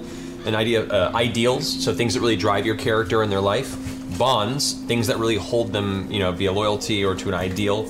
Beyond that, and then flaws, which I love. A character flag right here. I rolled a 2 as a sailor. I'd say anything to avoid having to do extra work. It's a great flaw for a sailor. Probably not great for his work ethic, but you know. But those are really useful things. So the backgrounds is a really cool addition for those who want the jumping point for building their character's personality. Let's answer a few questions in the chat while we're going about this. Manu's asked, how do you handle magical items? How do you handle magical items? Very carefully. Very carefully. The Dungeon Master Guide actually has a really good breakdown in the magical items section about the cost and rarity of magical items. So I'm gonna pull it up here real fast. There's common magical items cost between 50 to 100 gold pieces, and it says character level, first or higher. Uncommon, also first or higher, but around 100 to 500 gold pieces. Rare magical items are from 5th level or higher, and around 500 to 5,000 gold pieces. Then very rare, and then legendary, which get higher and higher from there. Legendary being 50,000 gold pieces and more. And so that helps you kind of gauge how easy or hard it is for players to find something of that level. And each one of the magical items in the book tells you if it's rare, uncommon, any of those types of circumstances. However, it gives you a range. So you as the GM or DM, you decide based on how powerful the item is, how much it's worth, if the players wanted to sell it or buy it. And generally you consider if players are selling magical items, they're selling lower than they would buy it from. Like any sort of pawn shop type thing. They might get a quarter of what it's worth at a store, but if they're really charismatic and they're really good with their persuasion rolls, they might be able to get more money than that.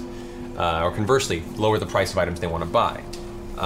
So you want to make sure you don't want to give out too many items throughout the campaign quickly, because then the players either get too powerful, and then any items you give them down the road seem not as interesting or flippant. I like to run a campaign that has, you know, occasional upgrades. It's a little slow trickle with bursts of good item use. That way when they do find something truly magical, it's a, nice! As opposed to, it's another boots, who wants the boot? That's, I already got like 3, you have that, you know.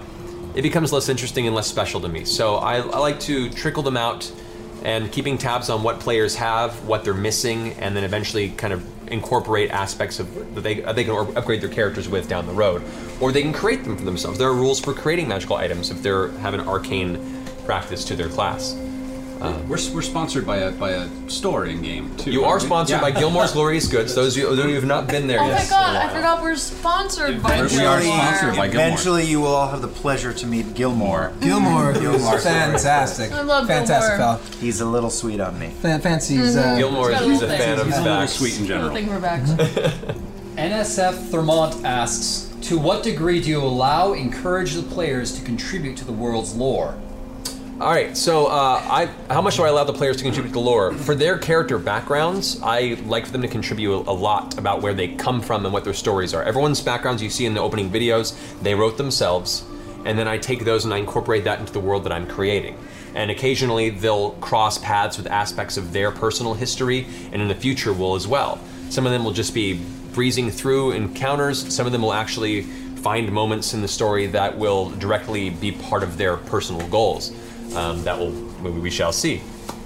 I like the players to incorporate aspects of their history, but beyond that, I don't want them to flesh out too much of their current or future aspects of the world, because to them that takes out some of the mystery. What I think is great as a player is knowing where you came from and not knowing where you're going.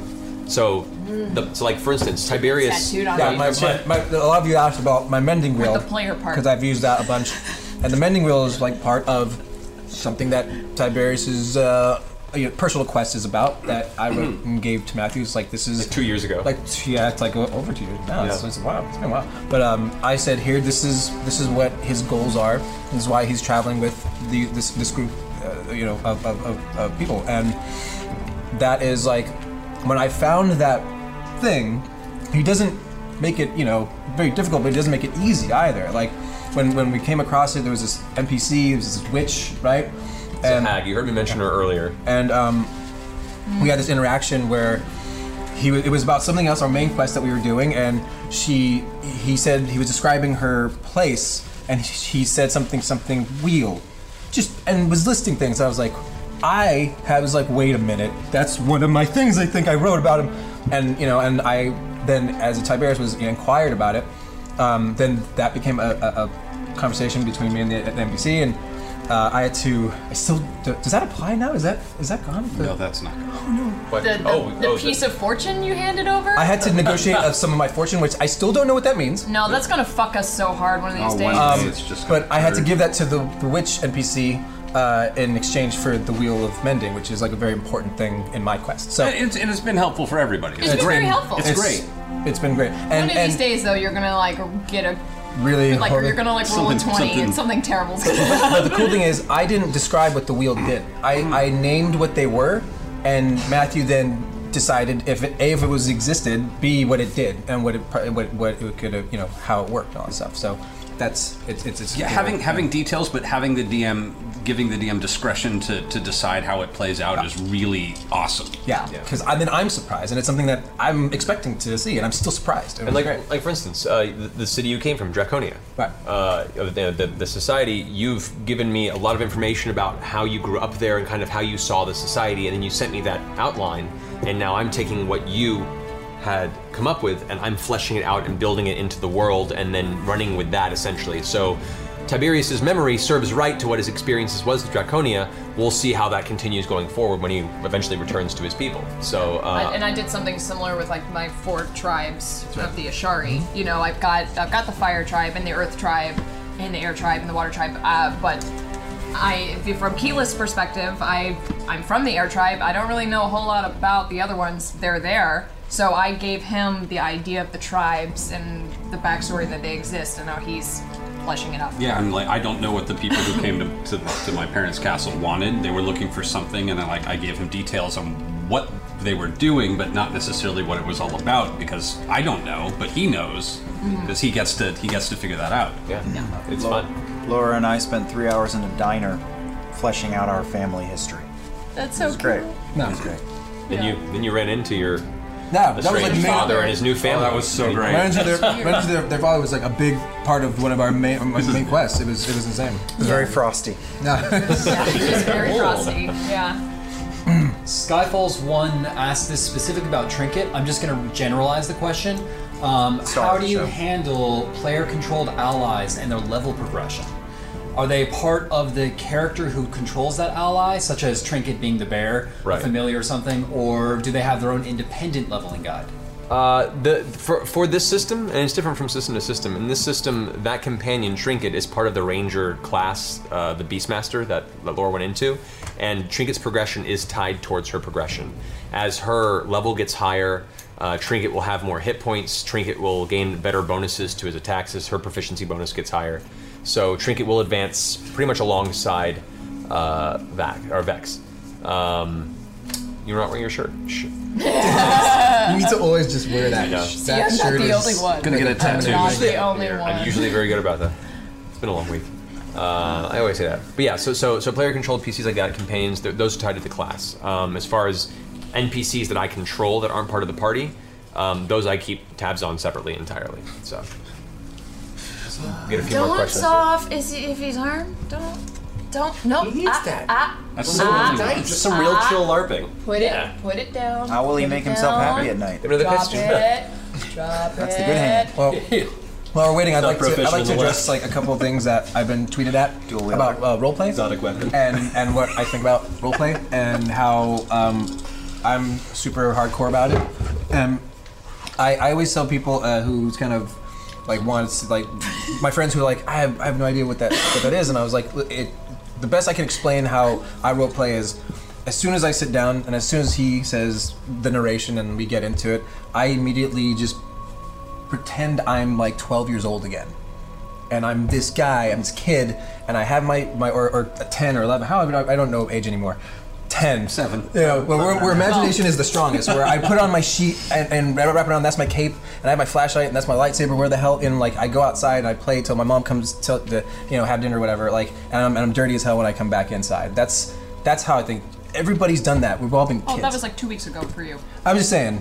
Also, when I play. I'm wearing my underoos right now. That's where I go. It's just, when everybody's not thinking about any kind of thing other than having fun, that's my best advice, to just kind of role play. Just have fun. But I'll say something that actually came up. I was very, very proud of this. This came up recently in some conversations as we were talking about the nature of playing a game like this and about risk. And as a player, wanting to be adventurous and wanting to like do things that you wouldn't do in real life. And one of the essential things that a good DM that you get to learn with a good DM is the DM is not there to kill you. The DM is there to turn you into a hero. By the way, I've been playing this wrong the whole time. You play awesome, shut up. Because we had this conversation. He's like, hey, we're gonna die. I'm like, he doesn't want to kill us. And I literally was like, no, you don't understand. Mercer's trying to kill us all the time. And he's like, you're wrong. He's like, he wants to make you a hero. I'm like, what? I'm like, that means everything. I've been such a dick. But you've been hilarious. Right. Some DMs do want to kill the players. Some DMs do. Which is fine. I mentioned earlier, which is fine as long as the DMs and the players agree upon that at the beginning. They're like, this is the relationship. I'm trying to kill you guys. Good luck surviving. Like Tomb of Horrors is a perfect example of a guy going, fuck all y'all, you're going to die. That's where that stems from. And for some people, that's a lot of fun. But for this game, death is very real, challenge is there, and I present circumstances that, depending on what you guys do, may or may not end in success or death. But I'm not trying to outwardly kill you. Yeah. No, maybe. I'm trying to outwardly kill you. Spiritually kill you. Yeah. Just on like inner. Die inside. Just like obviously it's had some effect on you. I mean, it's God. It's scary. No, it's just like an armored fucking enchanted horned beholder motherfucker. Yeah, sure. He's not like totally trying to. We say fear the wrath of God. For a reason. If a giant sky god appeared next like tomorrow and just pulled out a d20 and rolled it and looked at you, you'd freak out. Right. That's a really scary thing to happen. But it is a good point where like I should have been like more. I shouldn't have been so fearful as I was. It's a different way of like looking at the situation. I'm literally thinking because he gets that look. I know. It's God. Scary. It's part of the fun. The smile is so I think terrifying. I court death on purpose. The way I look at this is either this month or next year. My character is going to die. I know that's going to happen, and I would never grab a rope and jump off the side of a flying device to save my actual sister. Yes, I would. Yeah, you would. That's a terrible statement. Yes, I would. But I don't think that I would, like, leap off of things to my detriment constantly, and like that's how I get to be. This the whole reason we're doing this is because we're 12 and we get to pretend we're the hero. So I'm constantly trying to. I fully expect you to kill me someday. Yeah. No. It may happen, and I'm gonna feel horrible. Yeah, D&D has a lot of life lessons in it. We're all gonna die someday. No, here's what YOLO. Exactly. We'll have 3 ranks in YOLO. -2 to your proficiency for that. YOLO. You can be careful. You can be as careful as you want in the game, but you get to a certain point where you have to have those hero moments. There you go. Where you just you take that high risk, high reward line, and it makes for great moments, great stories. I know. It's a little racist. Hold on. Hey, shush. Say that again. Being careful is great, and working your way through a situation carefully is fantastic, but you reach a certain point in a game where you have to let yourself jump into those high-risk, high-reward circumstances, because not only is that what you don't get to do in your day-to-day life, but those make the best stories, success or failure. There might be serious ramifications for failure, but goddamn if you won't be talking about it for the next 2 to 3 to 10 years for that one time that you did this and it failed and your character got smashed in this horrible way, and 2 years after your party would, clamor to the gods your lost character's name whenever they charged into battle against a great foe. Like that's the type of storytelling that you don't get unless someone takes a risk like that. By the way, when one of us dies, we're all gonna fucking bawl our eyes out. I know. Oh yeah. It's sad. But like the Scanlan and the stained glass window will live with me forever. I'm gonna feel really bad laughing from the back of the room when that happens. You'll hear that. That's great. You're wearing a unicorn suit. So I'm gonna do 2 more. 2 more questions. Sorry. First one, I can't remember who was asking it, but I've seen it a couple times. They're asking about DM player characters. Your opinion on DM PCs. DM PCs, if they're a very good DM, can be fine. Honestly, the main reason I became a DM was because my first DM had a PC, who then somehow got all the best loot, and was a paladin in 2nd edition, but also somehow had the samurai kit, which I don't know if that could be a paladin, so he was dual-wielding magical katanas, and whenever an upgrade came up that he randomly rolled on the table and went, oh cool, I'm taking that. I'm like, dude, I don't even have a magical weapon. He's like, I'll fight you for it. I'm like, oh, good paladin. Fuck this shit. I make my own game. Fight you for it, bro. Sorry, Ray. I love you, but that was a terrible game. But I think if it's a good DM, you can. But the problem is, as a dungeon master, you know behind the scenes. You know where it's going. You know what's coming. You know what you're going to fight. You know what to prepare for. You know what's going to drop. You know so much that having a player character almost defeats the purpose. Almost? Completely. Totally, yeah. There are circumstances where it might work with certain creative types, but I think it robs you of the fun of actually being a player in the game if you're also the DM. Well, conversely, it makes other players... You screen deliberately so we don't see what you're doing. Conversely, the other players feel removed then because now they have this strange magical god entity that also is fighting alongside them that has the benefit of knowing what's coming. Sort of a tangent to that question, how do you feel about another player playing someone else's character by proxy when that other player's not there? I think that's totally fine if the players agree upon it. I tend to just NPC players if not there, or try and find a story reason as to why they can't be available so it doesn't rob them of the experience. But that is totally a viable thing as long as the players agree to it. Or if the person was like a real ass last game and they're not there, you're like, you know what, fine, you control the character. See how they like that. Then maybe. But for the most part, if players are okay with that and there's somebody at the table that they trust to understand what the character would do and play them properly, then fuck yeah, go for it. Great. Matthew, that's why I'm going to be showing up next week. Okay. I will be. I'll be here. I'll role play. There you go. Okay, good. So for the last question, I want players on my table to be more, this is Comic Calvin, by the way, I want my table to be more immersed into the story, like instead of saying to me, so I tell them to go west. Are there any tips on stimulating people? To rephrase it, how do you encourage people to role play more and get into character rather than simply just direct commands at each other? Right. So to get people to role play, for one thing, I want to mention it's not necessary. If you want that in the game, that's different. Bullshit. There it is. Wait, what happened? It's a role playing game. It's in the title. Let me clarify. Hold on. Go ahead. Some people don't have the comfort level or have the social confidence to be able to jump straight into character. And so for them, it's more comfortable to play it that way, where they can kind of, in essence, remove themselves from the character and control them almost like a video game and say what they're doing as opposed to actually performing and acting it out. And there's nothing wrong with that. If anything, that's almost a baby step version of them eventually becoming comfortable with fully immersing themselves with the character. True. So I don't think that you should be down on somebody who plays that way necessarily. If you want to immerse them more as a DM, it's an invitation. You mentioned to the players, guys, going forward, I would love for us to be a little more into this circumstance. If you're feeling comfortable, please, you know, feel free to speak in character, or sometimes if they're down for it but they have a hard time committing, put the law down. Anything you say in this game is in character if it's conversational. Yeah. To where if they turn to somebody to the side and be like, yeah, but then you stab them in the back, be like, I'm sorry, what did you say? And you start treating everything as character conversation, then they are put into a circumstance where they have to treat it like that. It may not be comfortable at first, but it, just like getting into the very, very, very cold water in a pool, at first it sucks, but over time they get used to it and they don't realize that they're there anymore after a while. They get, you know, it just becomes natural. For you as a dungeon master, you really have to, it's an invitation, a comfortable invitation. Please come with me on this. I'd love to have you be more involved in this. And it's your job as the dungeon master to also bring your NPCs to life in the way you want them to roleplay. And when you ask them a question, don't ask it out to the whole group. Pick somebody in the group that NPC is looking to and go, you, what are you doing in my tavern? I was just passing by. I thought I could have a drink. Yet your eyes seem to belie some sort of strange negative connotation. You carry a blade out of its scabbard. What is it you want with my belongings? Nothing. My father gave it to me. I was just thirsty, passing through. Who's okay, your father? My father's name was Arthas. He was a potter, and he asked me to come to you and ask for your allegiance to our clan. Well, that's all you had to say. Come have a seat. We'll discuss this clan's allegiance. You're a very nice fellow. Can I also have a drink? For a gold piece, you can. Here's two. I'm rich. I see you speak tavern well. So, like that's a circumstance where you kind of put them on the spot, and they kind of have to react to it, and... Like I said, it might be weird at first, but they'll eventually get into the deal.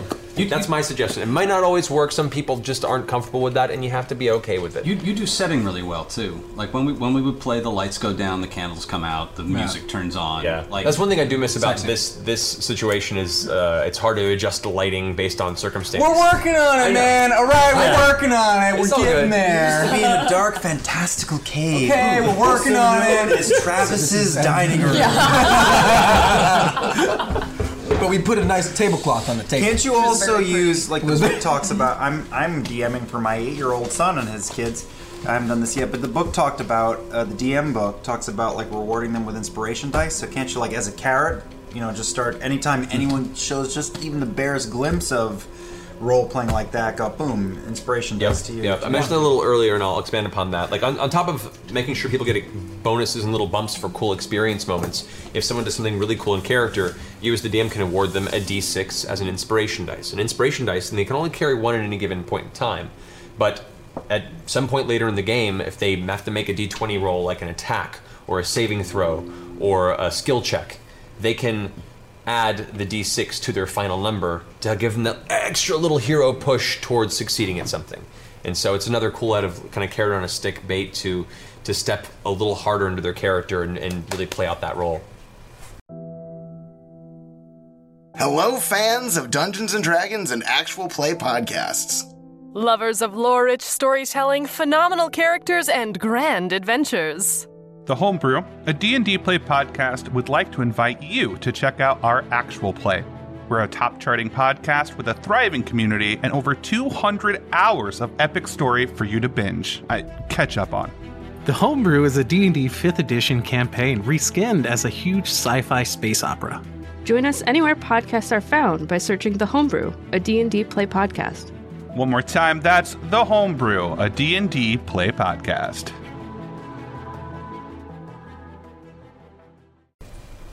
Good point, Jim. Mm-hmm. Word. Capital. So, I mean, we may have time for one more quick one because there was a lot of questions coming through, and then we'll jump into the game. I wasn't looking. It looked like that was about it. I will say, while you're looking for a question... for both me and Matthew and Marisha, when's there going to be another shirt? Are you guys planning on doing another... We're planning on doing more shirts. Geek & Sundry is putting up their actual store soon, and so we're going to be probably selling those through. I would like to take this time to say that we do have shirts for sale right now that support Geek & Sundry's overall Twitch channel if you'd like to purchase some. They are the HR emote human resources stapler for whenever you say something inappropriate, like penis. There you go. You have a shirt for that. That's inappropriate penis? Well, I mean, it's like very in this context, it's very yeah. Oh, I guess so. We're playing a board game. Depending on where you put it. Oh, sure. Yeah. Yeah. Mm-hmm. Just in like the scabbard. Life. Just like oh. Anyway. I saw one good question I want to address. Someone asked suggestions on running a complex system for a bunch of new players. Which is a challenge, even sometimes in our game still. But it's one of those circumstances where you have to be patient, and honestly, you can simplify the rules. When I say you can customize anything in this book, you can leave out a lot of the rules and just keep it very simple.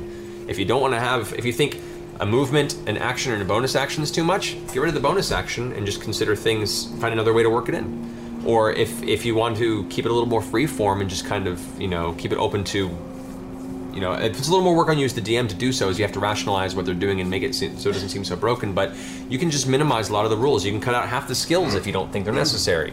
You can get rid of feats, you can get rid of backgrounds, you can have the spell lists if you want. If you want to narrow it down, you can go through and just trim until you think you have a nice, simpler system for everyone to start with, and then you can start rolling out the more expanded aspects of the system. So, and don't feel like you have to verbatim hand everyone this book and be, read it all, learn it all, let's go. You can go ahead and pick the few rules you think are important to play the game, teach them to your group, and then just start with those, and then slowly, as time goes on, let them research and discover more as they go on. And learn together. Oh, yeah. What you're saying too. What Matthew allows me to do is like for all you casters out there, if the spell isn't in the book, ask your DM if like you can craft them.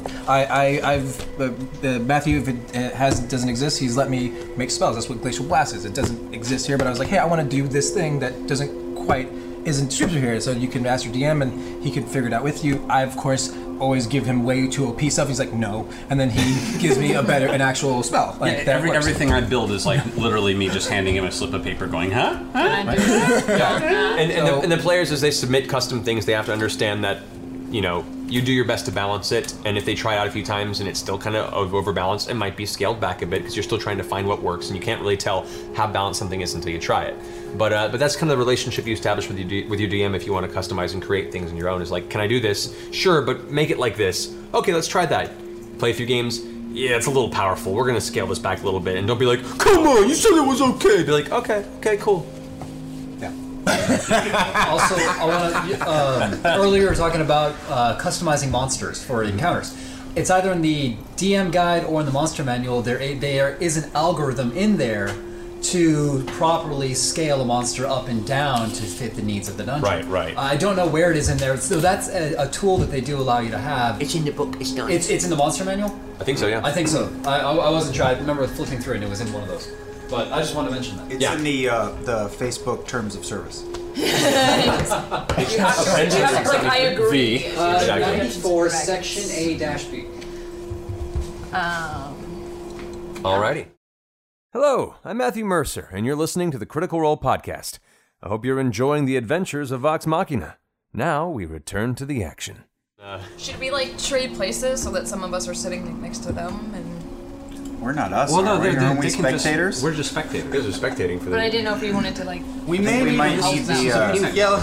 might need the Olympic scores again. Phone a friend. Also viable. Let's ask the audience.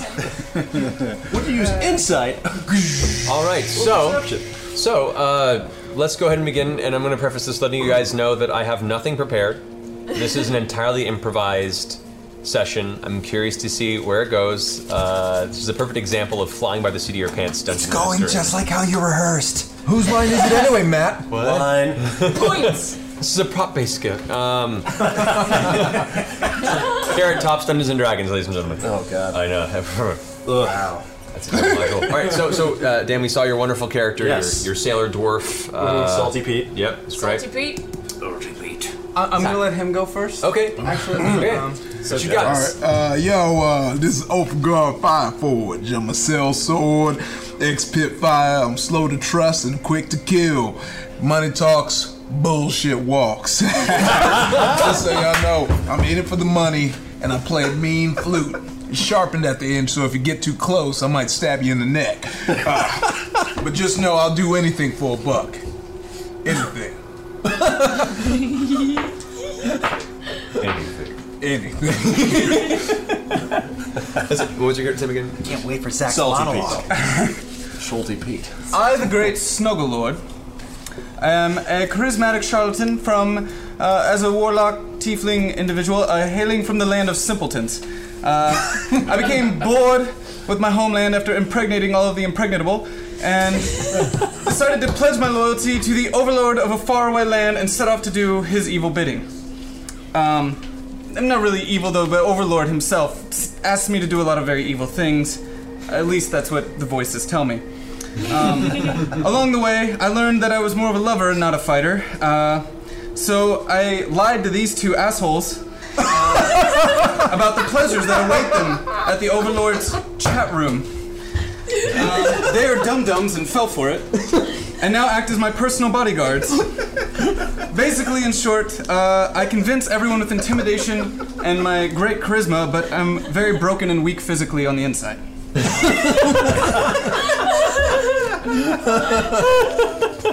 Actually, I'm hearing some voices from Overlord right now. I believe we're at 3,162 subscribers in the chat room. I told you the chat room was real. And if the chat room could respond with the keyword Snuggle Lord, it's not working. The Twitch giveaway. I heard from one of Overlord's minions that the giveaway is not working. The giveaway is not. And there's nothing that Snuggle Lord can do about it in his current situation. So much for your prizes. So we're gonna ask that the great fellow lad Nightbot pull the winner for us. For the giveaway. Yo, I don't know what the hell this dude talking about, but he paid me, so. I brought a lot of money with me on this trip. That's all. Great. So you promised them what awaits them at the Snuggle Lords or the Overlords? Basically, the 7 versions of the chat room. Okay, got you. Yes. All right, and so we'll. Okay, all right. So here's how we'll start. The gears are turning. Upon your chance meeting one evening in a darkened, drunken tavern, in a darkened, drunken state, upon spinning tales of your backgrounds, your ears perked up at the promise of not only great riches, but great, soulful, gratifying, angelic entities promised to you from the realm beyond this overlord. This overlord that keeps a very, very carefully hidden temple of worship, not too far from this city. No more than 2.5 days travel on horseback, you mentioned to them that there is a place, a grand place where this temple could be found, and deep within resided the secret of contacting and being taken into the riches, the eternal vault of what is the overlord. Upon this agreement, a small bit of change was exchanged. You managed to finagle the local stable out of a couple horses and found your way traveling before daybreak.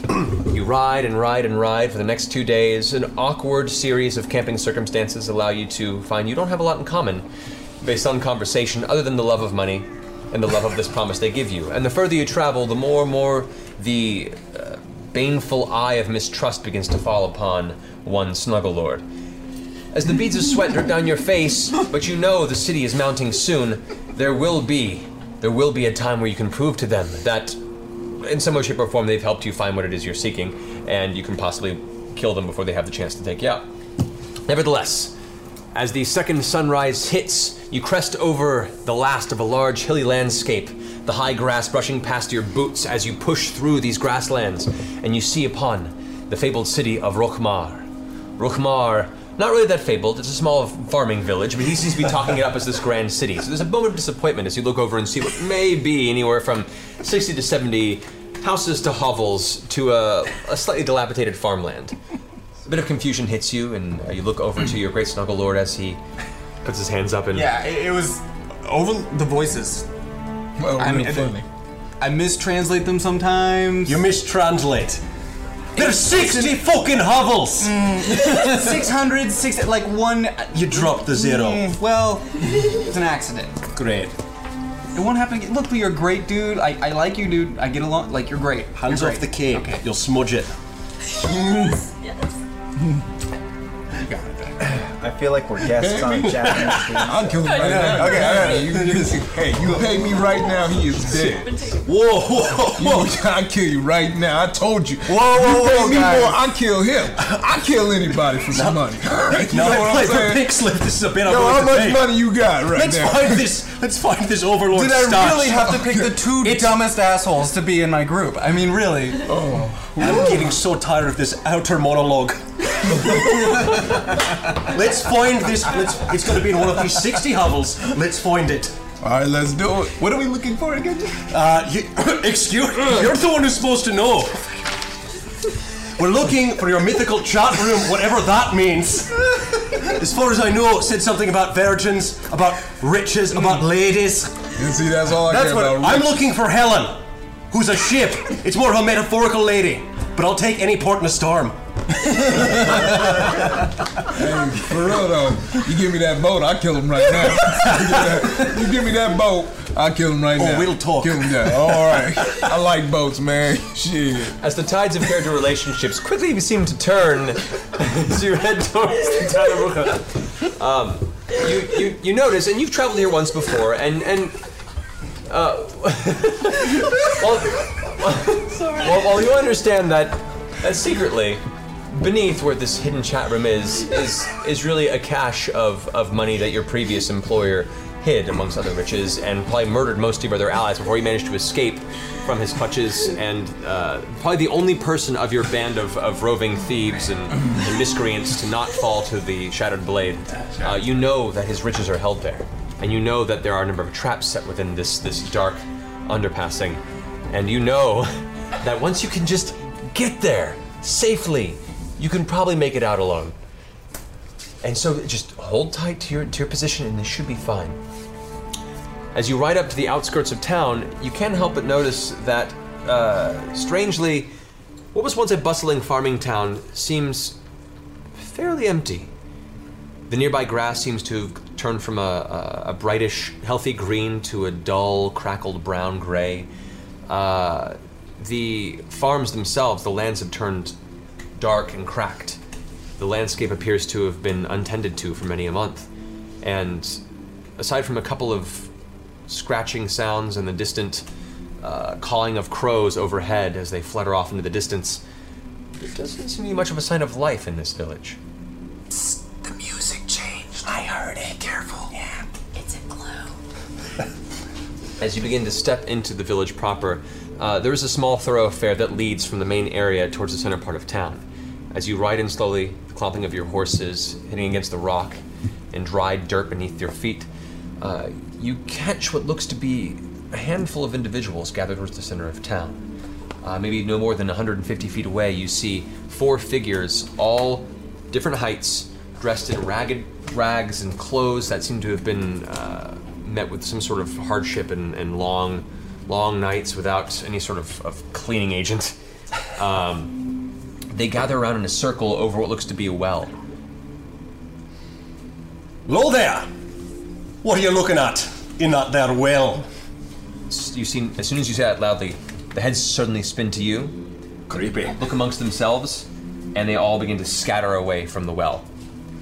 Can I give him some money to go check, see what's in that well? Yeah. You can give me money to do anything. Here's some shillings there, dude. Shillings. Hey, it's a local currency. Okay. All right, man, I mean, really, you just wasted your money because I was going to check to see if there was money in this well anyway. So, let me look down here. What's in here right now? So as you approach, the figures have scattered off into what looks like two different alleyways on the opposite side of this small thoroughfare. You glance over the edge, and the first thing that catches you is this very, very acidic smell, this pungence that hits your nostrils that seems to, it's like long rotting citrus combined with almost an iron-like scent. You glance over, and currently you can only see maybe a few feet into the darkened well. It's too dark for you to see anything beneath. However, as you are a dwarf, you have dark vision, and in the low light circumstance from the noonday sun, you're able to look down and see that the brackish liquid, what would be a normal watery well, instead is very thick and viscous in the way it slowly moves. And from what you can gather, the water is disturbed, or recently has been disturbed. Any, that's good.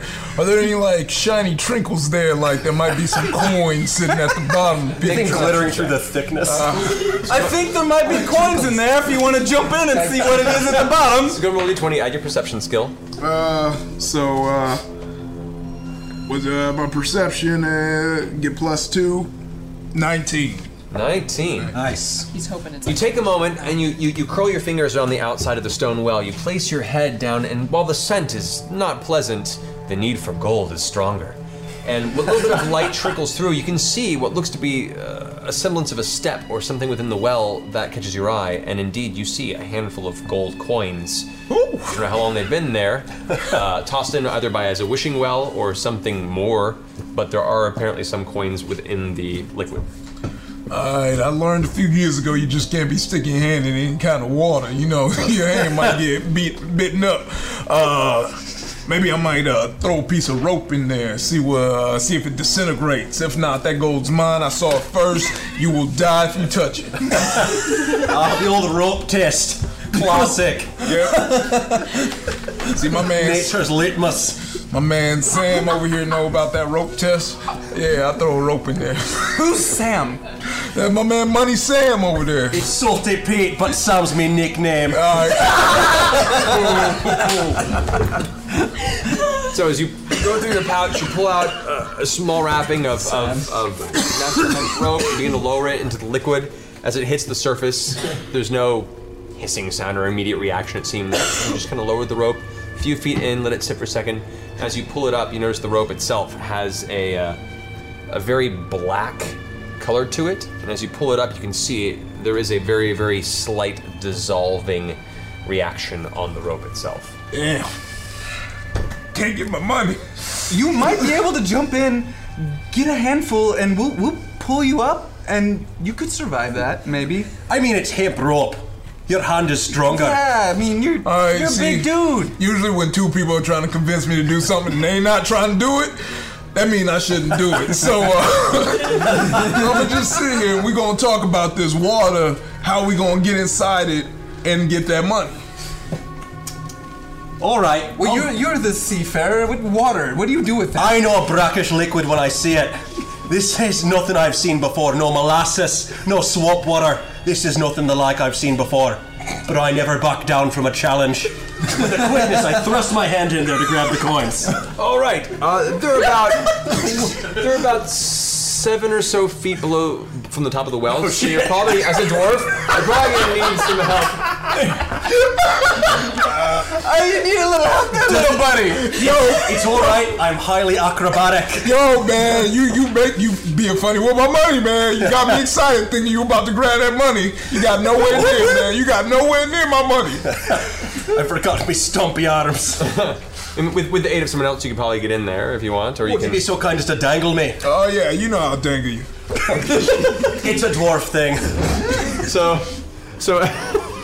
As Ofgar grabs you by the ankles and slams you over the front of the well, you dangle down, your fingers just reaching in towards the liquid, you grab at the coins. It's very, very cold, the liquid, but it warms quickly as the strange tingling sensation begins to rapidly encase your hand as the feeling begins to go numb. Your hand gathers a handful of coin, and I want you to go ahead and make an athletics check. All right. Don't fuck this up. It hit the pencil, dude. He fucked it up. Hit the pencil, messed up. 14. 14, okay. So you feel the sweat beginning to pour down the side of your head. Your muscles are tense, but as soon as you see that gold vanish from beneath the liquid, you know it's in the proper hands. You pull him up out of the well without much issue. You come up to the surface, hand clutching the gold in hand. As you open your fingers, you look and see, indeed, the coins are as clean as the day they were. Almost like just being in that well took any sort of tarnishing material off of the coin itself. Also looking down, you notice that your hand has gone from numb to burning.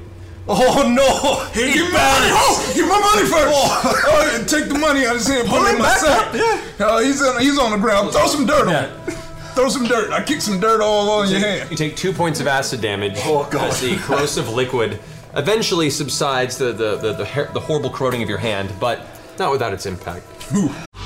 Thank you so much to Claritin for supporting this episode and providing us with samples. Nothing ruins my day faster than my allergies flaring up. My face gets preposterously red, my sinuses feel clogged, it feels like I'm walking around with a cartoon storm cloud over my head, which, as you may be able to tell from the phlegmatic timbre of my voice, is happening to me right now. Designed for serious allergy sufferers, Claritin-D has two powerful ingredients in just one pill that relieve your allergy symptoms and decongest your nose so you can breathe better.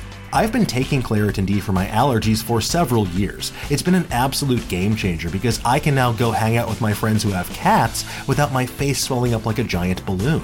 And that's great news because I really wanted to pet their cats, and now I can. So, ready to live life as if you don't have allergies? It's time to live Claritin Clear. Fast and powerful relief is just a quick trip away. Find Claritin-D at the pharmacy counter. Ask for Claritin-D at your local pharmacy counter. You don't even need a prescription. Go to Claritin.com right now for a discount so you can live Claritin Clear. Use as directed. All right, thank you for helping me out. I'll throw you a gold piece. Oh, thanks for the tip. Yeah, you know. I'm sitting on my horse laughing my ass off. This is hilarious. I'm so glad now that I teamed up with these dum-dums, because this is going to provide me with so much entertainment on my trip. You know we can hear you, right? You're saying it loud. We know what you're saying. We speak common. Yeah, hey, how about you? What would it take to pick up this Snuggle Lord and dip his head, just the tip of his head? What about the gold piece you just gave me? Yeah. Just dip his head in just a little bit. Listen, I want to find this chat room. Let's find where those scampering scamps got off to. All right, but after this, I'm dipping your head in the juice, man. All right, so glancing over, I want you all three of you to go ahead and make a perception check.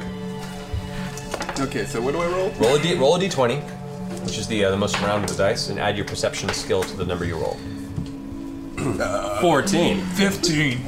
16. We are not clever. 14, 15, 16. All right, so you didn't see for a long time. The salty air seems to have taken its toll, and your eyes are still a bit fuzzy. As you take to rubbing to them to try and get a proper view, the two of you immediately see that in one of the nearby buildings, a door is slightly ajar, and the moment that your heads turn toward it, the door shuts almost reactively. Weird. I say we go check that out. Did you see something? A door shut and it smelled like some money. Oh, great. Yeah, you know what I'm saying? Let's find that. As you approach the door, you go and reach for the knob. As you give it a turn and a tense push, the door is not opening. It looks like the knob itself is either locked or being held, and the door is held in place. Well, it looks like somebody might be trapped in. Let's bust down this door, man. Oh, I can pick the lock. Yeah. Oh, all right. Your choice. All right. I don't want to take this experience from you. I think I'm gonna try and bust down this door first. How about it? All right. Lean in with your shoulder. All right. Go ahead and make a strength check. So just roll a d20. Add your strength modifier. I can't be. Did you pull something? Eight. Uh-oh. You get a nice running start. Foot goes right into the door. Poof! It solidly hits you and sends you falling right back onto your ass, nearly knocking the wind out of you. Here, go ahead and pick that lock for me. This must be a powerful door. Strong, reinforced wood and iron. All right. I'll let Mrs. Buttersworth and the lefty try this one. I'm going to take my thieves' tools out and try to pick the lock. All right, so you're going to roll d20 and then add your dexterity plus thieves' tools. Okay. 1.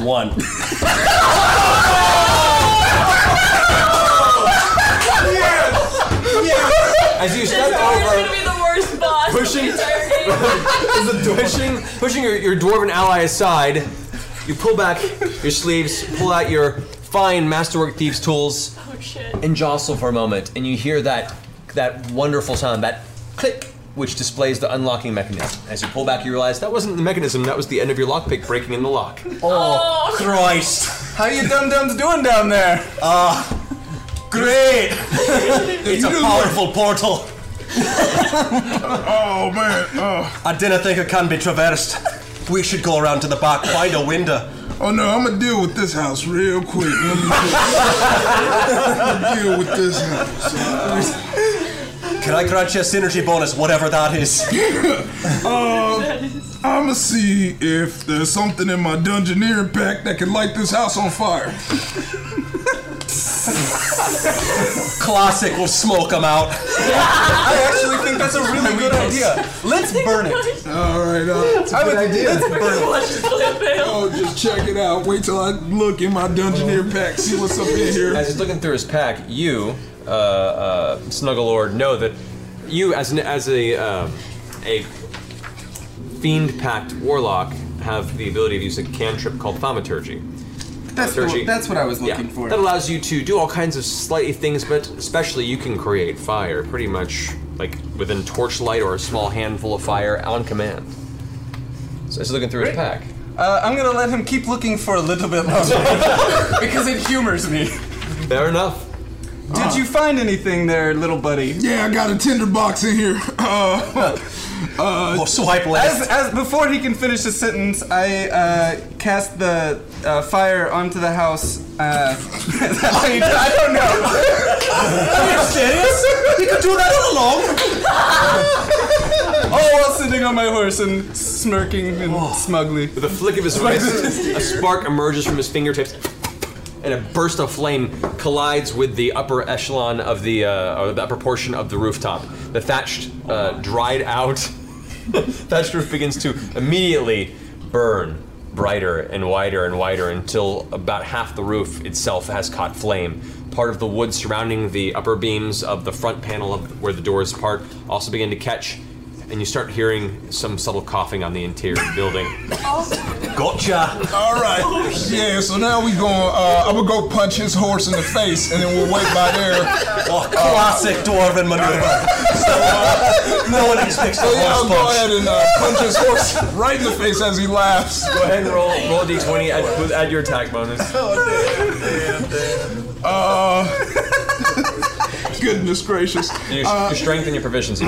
So that'll be 11. 11. Horse is pretty easy to hit at that point. Go ahead and roll a d4, add your strength modifier. All right, d4. Instantly decapitated. 4 plus my, my strength? Your strength modifier, yeah. So that's 7. 7. Wow! Make sure you have socks your horse across the face as you're laughing, mid-laugh. The laugh is pulled from it as you go, as your horse falls immediately over onto its side, sending you tumbling from the horse, 5 feet from it, on your side, face in the dirt, coughing for a moment as your dwarven friend rips his hands. Ofgar kind of chuckles over you. Poor horse. Has the fire weakened the structure enough for us to basically jump in to the building? You into the inferno. I have a fire resistance spell. That's true. All right. So looking at it, you can see the flames starting to get, and you can notice the door is trying to be opened, but whatever lock mechanism has been jammed. We're sorry. That's a whammy.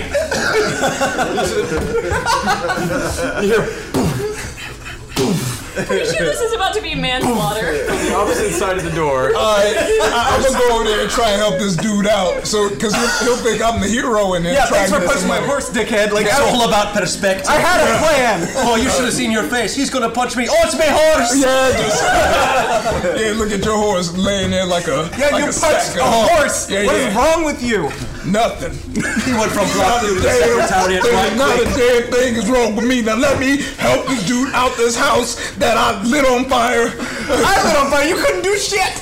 Whatever. I'm gonna help him out this house real quick. It's a strong dog. Take a strength check again. Oh, burn the people in their homes. Classic dwarf move. That is 6. As you go charging head first this time, close the door to headbutt through. For a second time, you land on your back.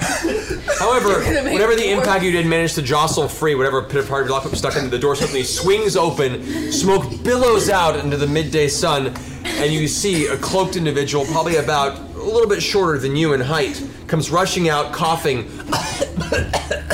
outward, just trying to get a breath of fresh air. Yo! Are you okay? I saved you! Who set your house on fire, man? Oh, shit! Oh. Yo! Yo, your house got set on fire. Is that door made of mithril? Oh, you looked really weird. Why couldn't you just say hello? You looked weird. I thought there was something. We tried to get in. We couldn't. Like, you looked weird. Check. Deception check. Oh, of course, now I do good. I roll 19. 19.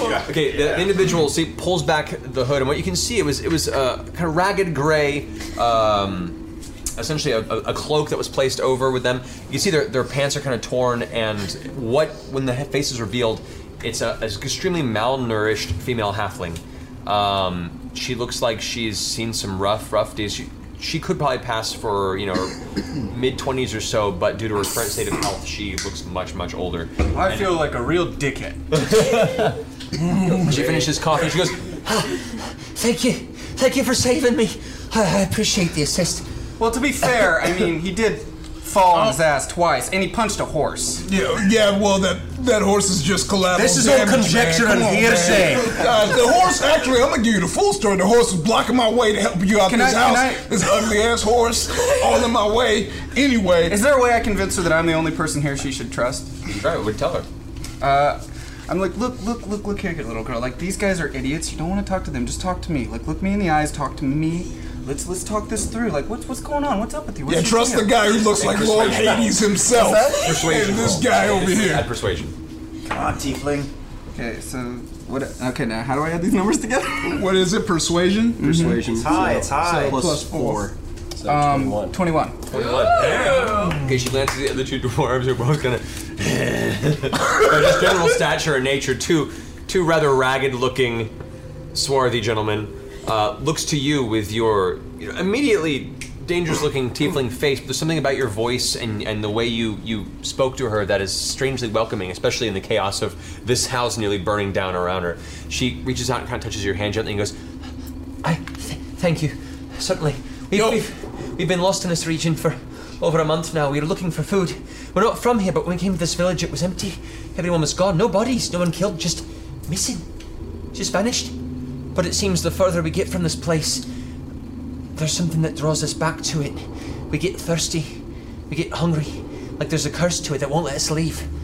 And it's Muhammad, that's just you, that was the rapture from the Lord Muhammad, just raising up all his dragonling followers and all that such and things. Again, he is not to be trusted, he's an idiot. Yeah. What? Where are you drawn back to specifically? Well... It's hard to say. We're continuously brought towards the center of this village. There's a large platform where it looks like there used to be more of a presentory stage where small events or at least townships would discuss. But right now there's something that keeps calling us back to that place. We've set up tents there to survive in the meantime. We don't trust the buildings abound. I can show you. That would be great. Yo. I'll pretend to be your friend until we get there. Yo. Why would you say that? Why are you saying that outside? Why would you see this? Are you fucking serious? Hey, man. Show some discretion. God. You really want a friend, don't you? I do. Yeah, it's fine. How does this work every time? I don't know, man. I think it's the demon horns using demon powers and stuff. I need to go to church on Sunday. Come follow me. And she kind of turns around, she puts her hood up, and she darts down the alleyway to the right of the burning building, keeping away from the flames that are now beginning to completely envelop the structure. Oh, excuse me. Sorry about that, buddy. Yeah, that was an accident. An accident by nature. Who do? Nature's accident. Why you keep bringing this up when nothing happened, man? Yeah. Anyway, do you have any gold in that house? Like, is there any money in that house? We're going on to bigger and better things. Don't worry about that. Yo, if there's gold in that house, y'all can keep walking. I'm gonna go get that hot gold, man. Keep your eye on the prize, man. Yeah, we gotta look at this juice anyway. Tell her to take us to the juice. We're going to the tents. Oh, all right. Juice is a common dwarven term for tents. It's slang. As you keep walking along, she's darting ahead, keeping an eye out. She turns around and goes, "But by the way, Lily." Oh, you have a name or a favorite flower? One or the other. Name? That's my name. Oh, what's up? I'm Ofgar. You know, I'm a sellsword ex-pit fighter. Put your money where your mouth is. Slow to trust, quick to kill. Money talks, bullshit walks. And I extend my hand out for some dwarf dap. She pats the top. Classic halfling. They always mess it up. Yeah, it's all good, it's all good. I'm Salty Pete, but some call me Sam. Alright, Sam. You can call me Salty. Salty it is, alright. I get the idea that you probably are without a father figure. From the look in your eye, you can call me Dad if you want. Yo, you get creepy, man. Oh, I'm Snuggle Lord. That's fine. I'm sure he's a great guy. Oh, close one. As she continues now with an awkward side glance. Keep her children, you know this. I'm so sorry. I just got it all out. Like, there's nothing left. As the alley opens up into this central. Essentially a small square to this village, you can see what she was talking about. There's an elevated wooden platform, although it is partially collapsed in the center. It looks like either something heavy was laid on top of it and it eventually gave way, or something heavy smashed it from up top. And around the outskirts of this, you see what look about 6 or 7 tents in kind of a very small ramshackle tent city. They've been made from scraps of cloth that have seemed to have been scavenged from nearby houses or storage facilities. But as you approach, she gives out a voice, Sterling, we have guests, please!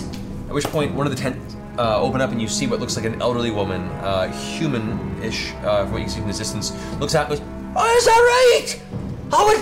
Are they here to help?" And she's, I think so, and she rushes up and helps the old woman out of her tent. Yes, we're here to help! At which point, a secondary tent opens next to that, and a large burly halfling steps out, older, looks to be kind of the one temporarily in command of this small group of people, steps out. So you're here to help, you say? Yeah! Hi, mister. We're here to help. Yeah, if you got the money to pay, you know what I'm saying? Big money. Hey, so I'm gonna let you know. I'm a sellsword and ex-pit fighter, slow to trust, quick to kill, money talks, bullshit walks. Let's kill somebody. We've got to get you a fucking business card. Yeah, like, really, dude. Like, I love that dwarven dialect. The gentleman kind of steps forward and looks at the three of you. He just sort of stares at you. As you're waiting, the young halfling girl, Lily, comes up and pats you on the hand again, kind of alleviating the tension. Oh, too slow. No. The man takes a step forward. This time you can see definitely posturing a presence of masculinity and control of the situation. Looks about the three of you and goes, "All right, so if you're here to help, show me what weapons you've got." Oh, my favorite part. Show me mine, I'll show you yours. Or vice versa. Sorry, the salt air addles me brain. Idiots! Alright, so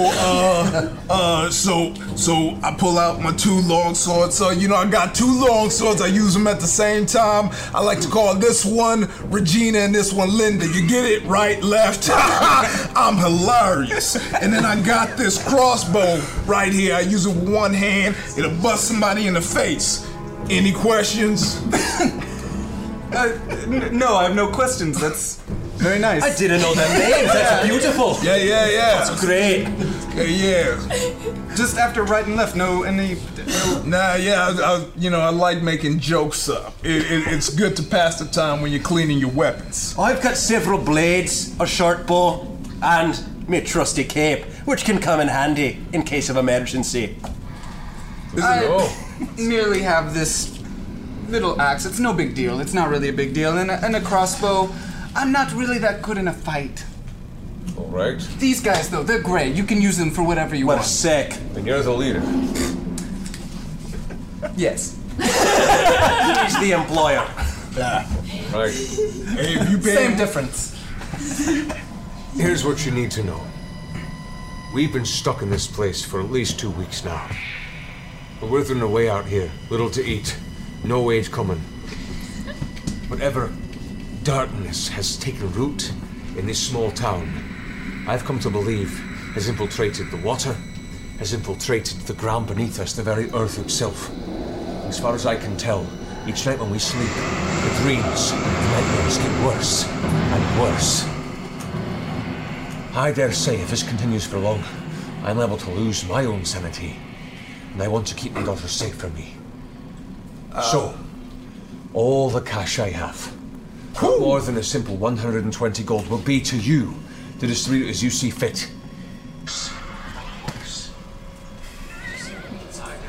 Turn that down.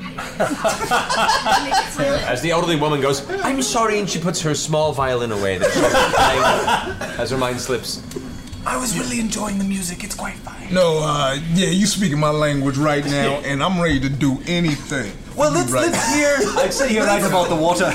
The water is strange. First off, it's the juice, obviously. They drinking the juice. They ain't got no other kind of water. The juice making you crazy. So we need to go up there and maybe you can use some arcana and look at that juice in there and see what's up with it. And we can get this money. I think we should check the area around the stage and see if there's an opening or somewhere that we can get beneath. Yeah, let's try that. Yeah, but if I'm also a little concerned about your hand. It's fine. You're not like... Listen, I'm sorry I don't exfoliate like you tieflings do. I'm just, you know, like, no weird things going on up there. Like, no, just the thought of getting me shit back. Okay, all right, we're good together. We're good. No, we're cool.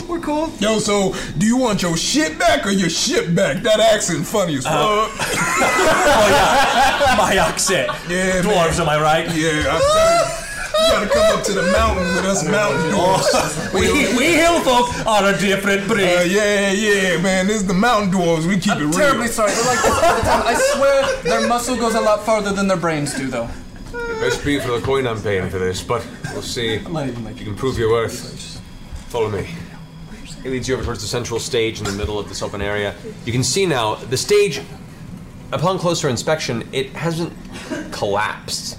Hasn't been smashed. It looks like the central area beneath it it's been pulled down. There is an actual, what looks like a small, almost like the top of an anthill. Like it's slowly sinking into what appears to be some sort of a funnel that disappears beneath the surface of the earth. Well, that looks unsettling at best. A little scary. Just throw your other hand down there and see what happens to it. I'm going to try a different tact. I'd like to gaze into the abyss with me dark vision. All right. So you have to kind of step underneath the large wooden platform, kind of move through the broken portion of it. You can see where elements of it are jammed in this kind of gravelly sand texture that formulates this small funnel. It's roughly about 12 to 15 feet across, and part of it does spill out into the opposite side of this open area. As you kind of glance towards the edge, you feel the sand kind of give a little bit under your foot. Go ahead and make a dexterity check. Oh, thank God. Dexterity saving throw. So that would just be... your saving throw, which should be at the top of my stats. A hot 9. As you look over and step, you find the sand begin to slip from underneath you. You reach up to try and grab one of the wooden platforms to keep yourself stable. However, your other foot that you had your weight on also slips as the sand dirt seems to give from you entirely. As you hit your side, you feel it actually beginning to cave inward and pull you deeper into this small recess of the ground. You're now up to your waist, being pulled underneath the surface. You guys watch him being sucked in. A little help! Grab him! Damn! Get in there! I'll grab you! That's in there! That's deep! Go! I'll grab your feet! I'm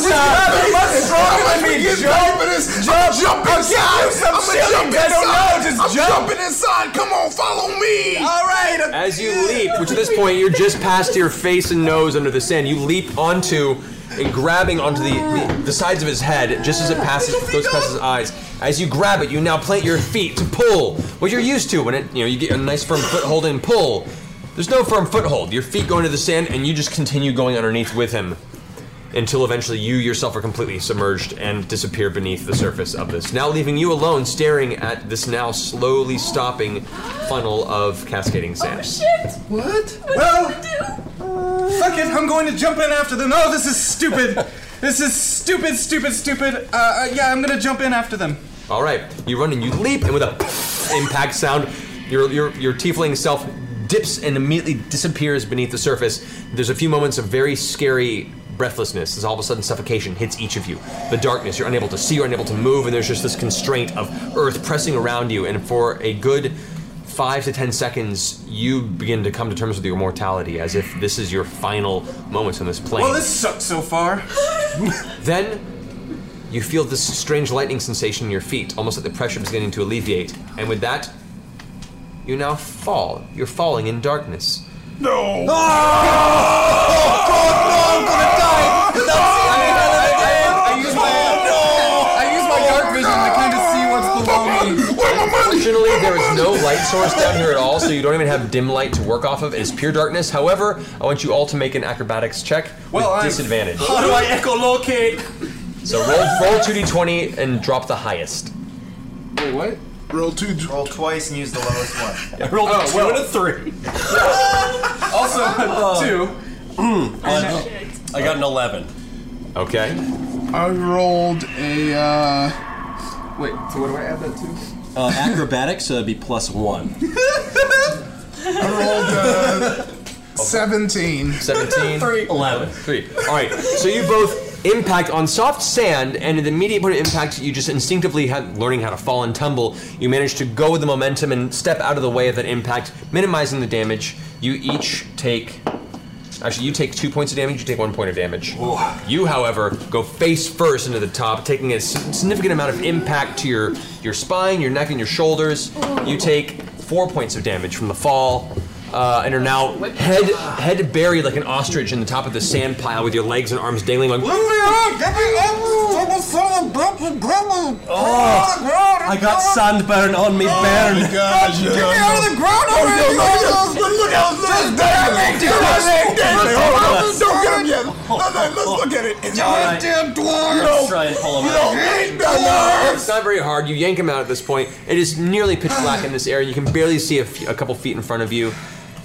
But you can hear immediately, there is this kind of distant sound, almost like the ringing of very, very gentle bells. It seems very out of place and perpetual, and the tone shifts and overlaps. Yo, y'all hear that?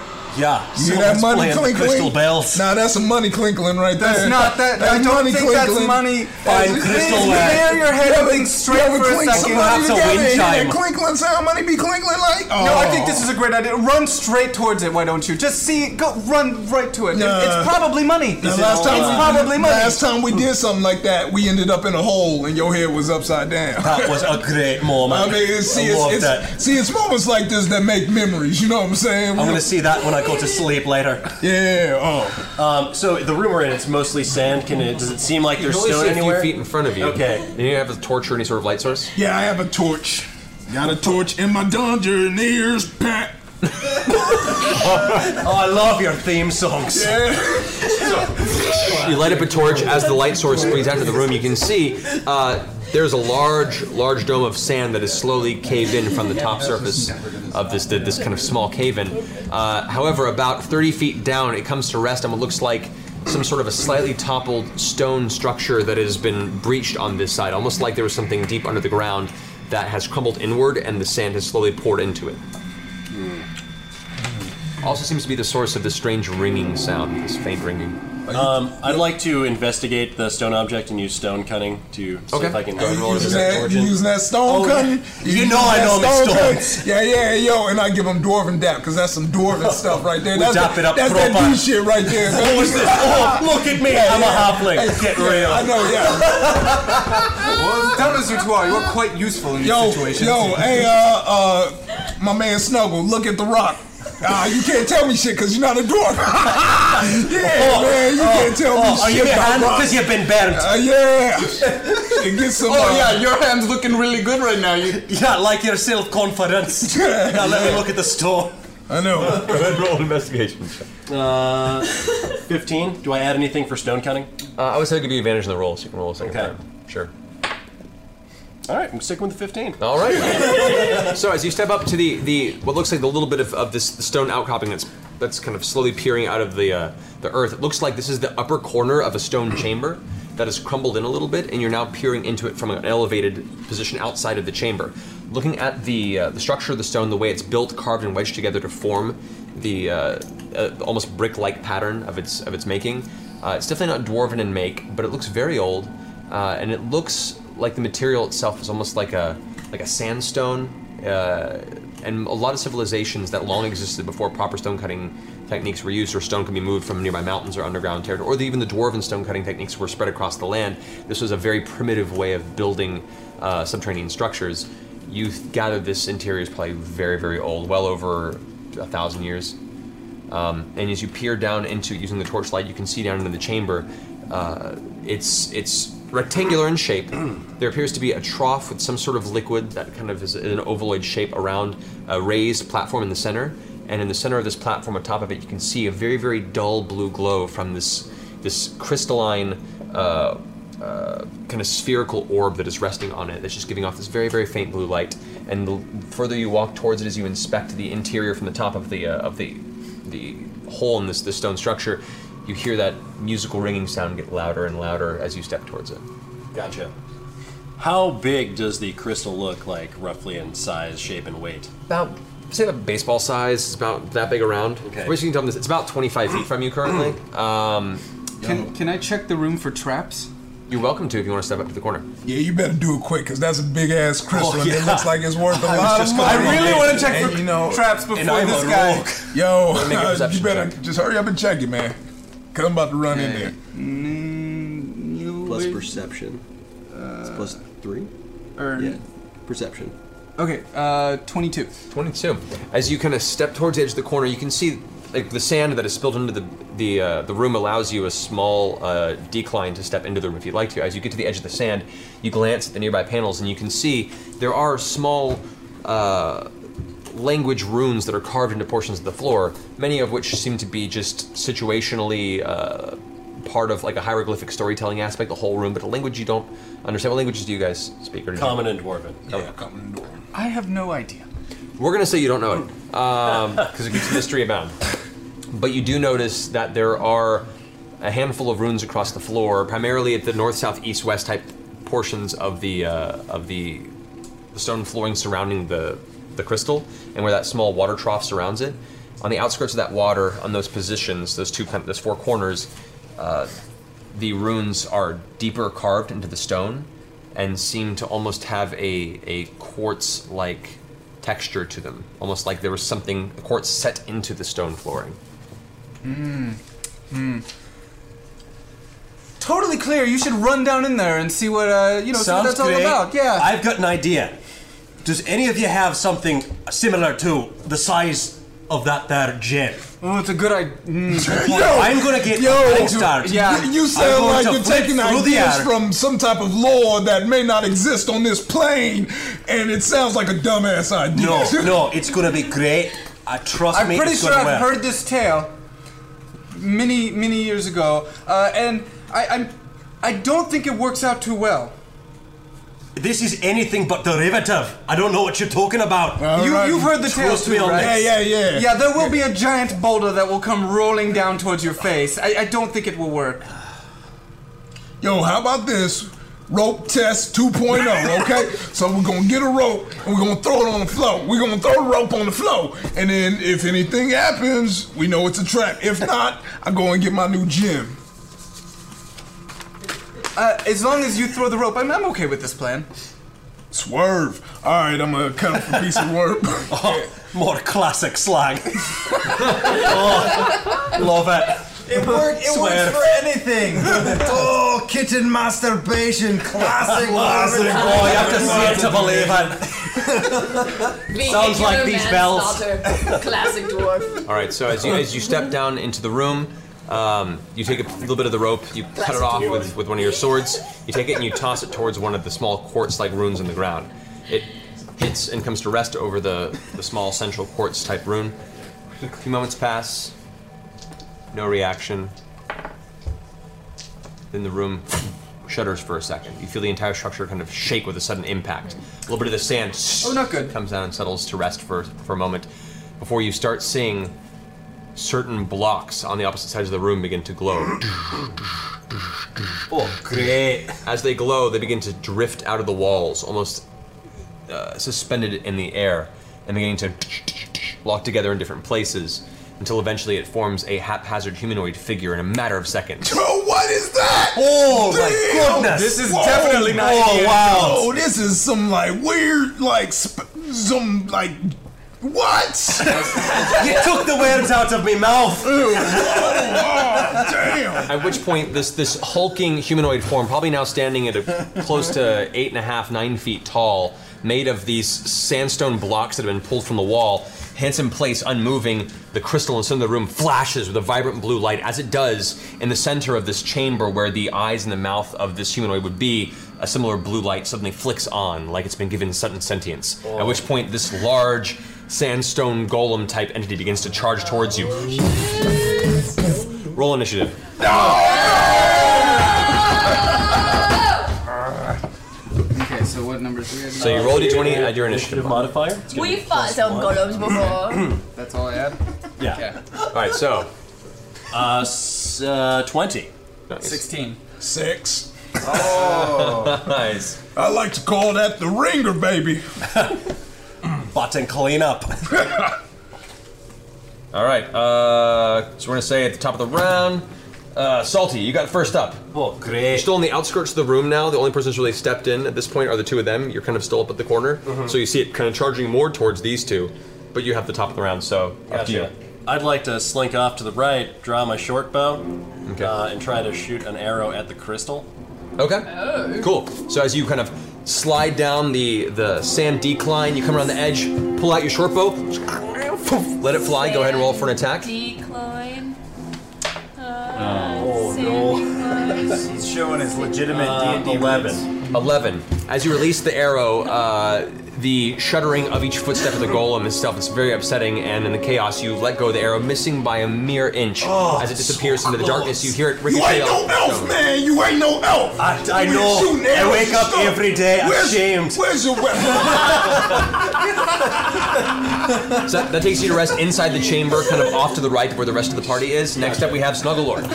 Okay, so... It's moving towards you.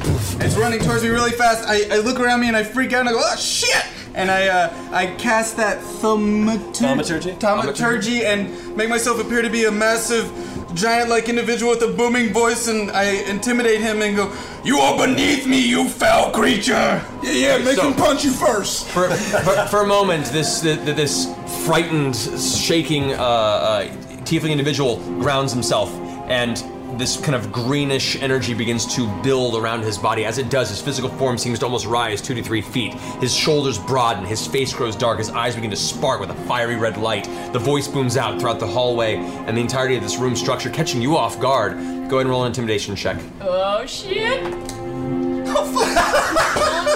Okay, well, that could be. Okay. 8. 8? Yeah. Total? That's with a +6. Oh. Neither the speed, gait, or power of the golem seem to have slowed. It continues to barrel towards you. You just made him bigger! Oh, no! You just made him bigger! Go! I'll pay you more money, I swear! Get in there! Oh, that's the magic part! Like, all of my earnings from this, like, that dude, that dad, that bad father, obviously, I'll give you all of it. Just take care of this. As you're saying this, the golem reaches forward before you finish your sentence and goes to grab you. Goodbye. What's your armor class? Studded leather and 13 is my armor class. Okay. You take 5 points of crushing damage as the hand reaches, crushes down on your shoulders and body, lifts you off your feet, and you are now considered grappled. Motherfucker! That's gonna happen. Oh, damn! You idiot! Okay. He picked him up. He just grabbed him. Do something, you stupid dogs! Do something! So if I'm swinging with 2 weapons, do I roll twice? You do use a bonus action for a second attack. You just don't add your strength modifier to the second attack. Oh, that looks odd. So that's going to be 18. 18, okay, and roll the second attack. All right. And because I have the 2-weapon fighter, I still get to add the strength modifier. Oh, you do? Awesome. So yes, you can do both. Nice. Oh, that one is going to be 12. 12. 12 misses, unfortunately, but the first attack does ring true. Go ahead and roll damage. All right. Well, you missed an 8.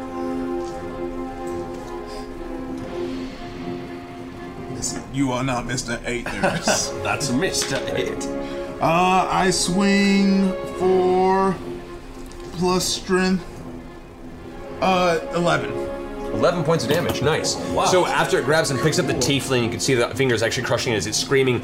You pull the weapons out, swing one, that manages to pass under its arm. The second one goes straight into its torso and carves out a portion of the stone. Even though the sandstone is a very hard surface, you manage to find a portion between the bricks that jam together and actually carves a chunk of brick out of the side of its torso. You can see the structure kind of shifts a little bit on one side, and now it's kind of standing a little off kilter, but is still solid in its current physical form. But well done, you pulled a sizable part out of it. Brings us. I'm still being crushed, you dumbass! Do something! That's some extra money, boy. I'd like to reload my bow and take another shot. Reload that bow. Yeah. Go ahead and fire again. That bow. Is he trying the same thing again? I can't see anything. There's a giant. You bitch your ass. Fucking hand covering my face. 13. 13. Mm-hmm. As you swing and release, this does hit the crystal, but at a certain angle that causes it to just come on. Off. It is a sphere. It did. It's a spherical object. Unfortunately, it deflects, piercing very well.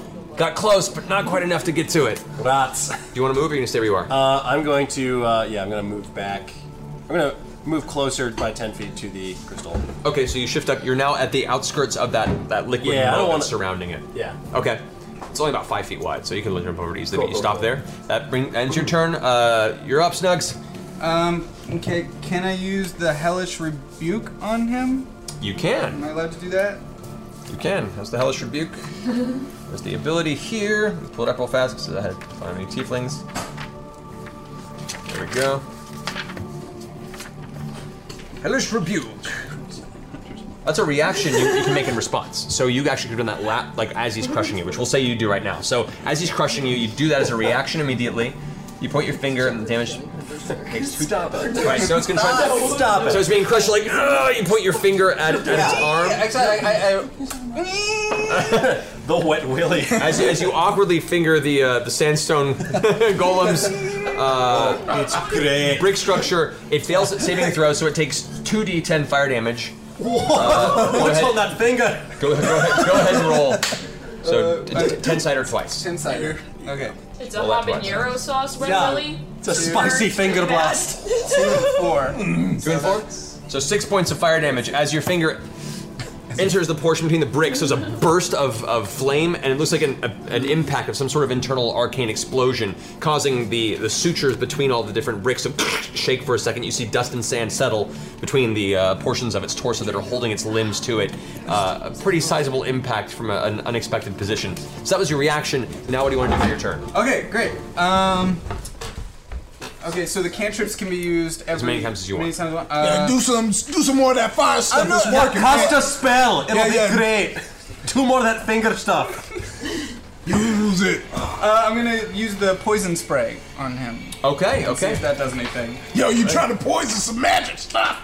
Ah! Sandstone's greatest weakness: poison. All right, so you bring your hand out. Towards the creature, you release this sudden burst of poisonous gas. I'm panicking, assholes! I'm freaking held up by the top of my head! This is really excruciating pain! I may have made a poor decision, I don't know, I'm just doing something! As the cloud swarms around the entity, it does not seem to be affected by the presence of poison as its physical form. It does not fall into the category of a natural living entity. However, you can use your movement to try and break free of the grapple. So I try to run away and get out of the... You try and break out. So go ahead and you can make either an athletics or an acrobatics roll. Your choice. You should, acrobatics. Acrobatics! All right, go ahead and roll an acrobatics. Okay, that's 12. 12? All right. You manage to just squeeze out of its grip, land on your feet, and get back about 5 feet. It's still right in front of you, but you're no longer in its grasp. Slippery bastard.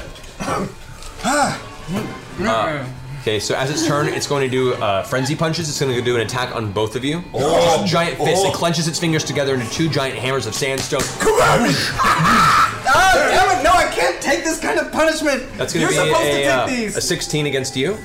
My armor class is 16. It just manages to impact, so as one fist goes boom, hitting you right in the breadbasket. You can feel the armor absorbs a lot of the blow, but it still nearly knocks the wind out of you. The basket.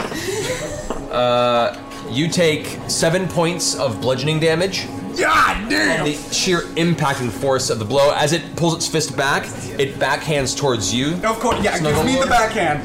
That's gonna be an 8. What's your armor class? 13. 13. You whoosh, duck beneath the arc and swings wildly, missing you entirely. All that luck being wasted on you, man.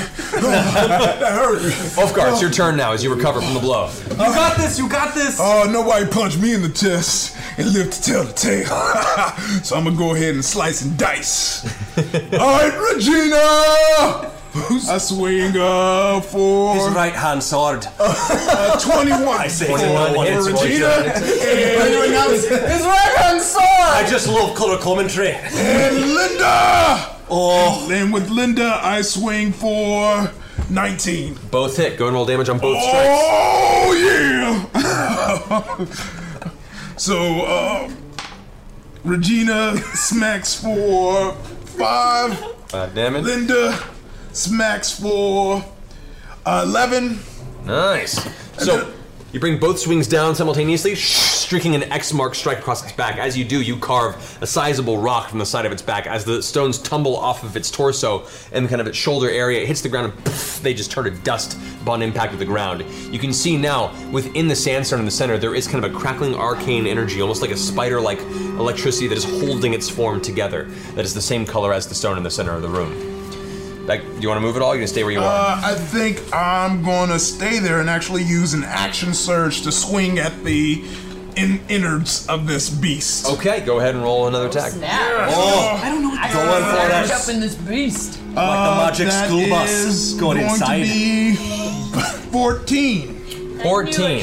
With this action surge strike, you go and you bring your sword down. As your sword gets within a few inches of the back, a bit of that blue energy arcs out and hits the blade, causing your hand to recoil instinctively. You drop the weapon for a second from the sheer shock of it, realize what you've done and reach out and pick it up again. It manages to knock your attack out of use, unfortunately.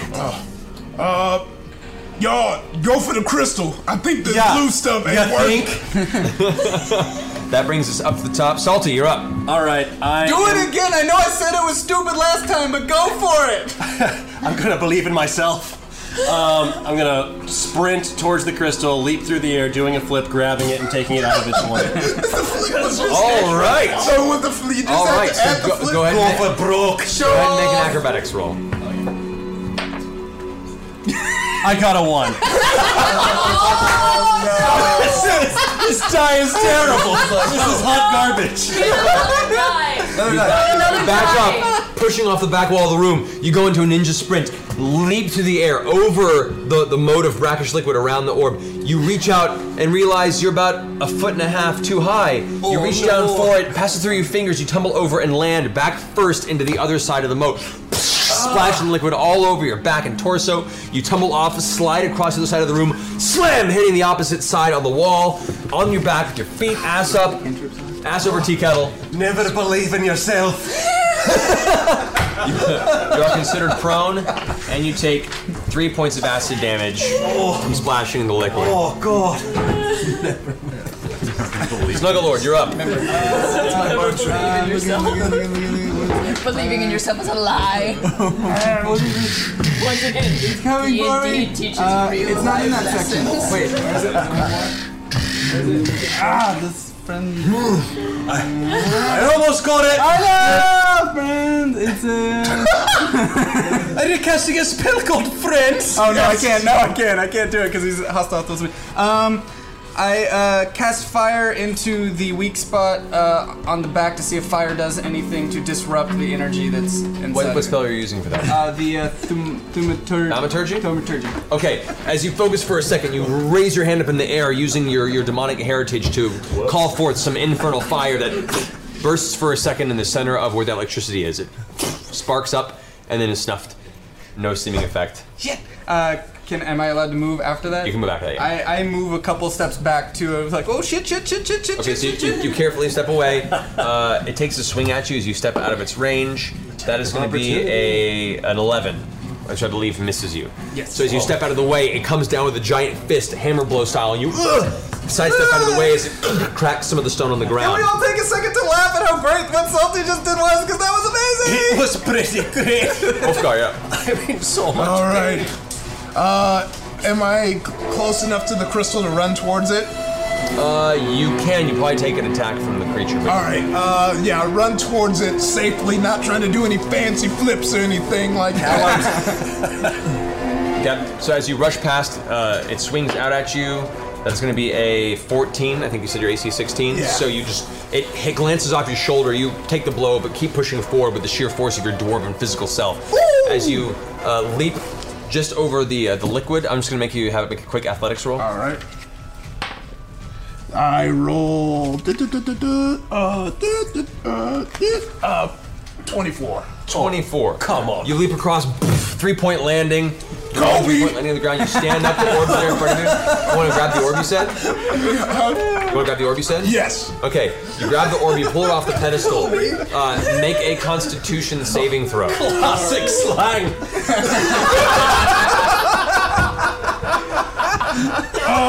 For Constitution, I roll a goddamn 24.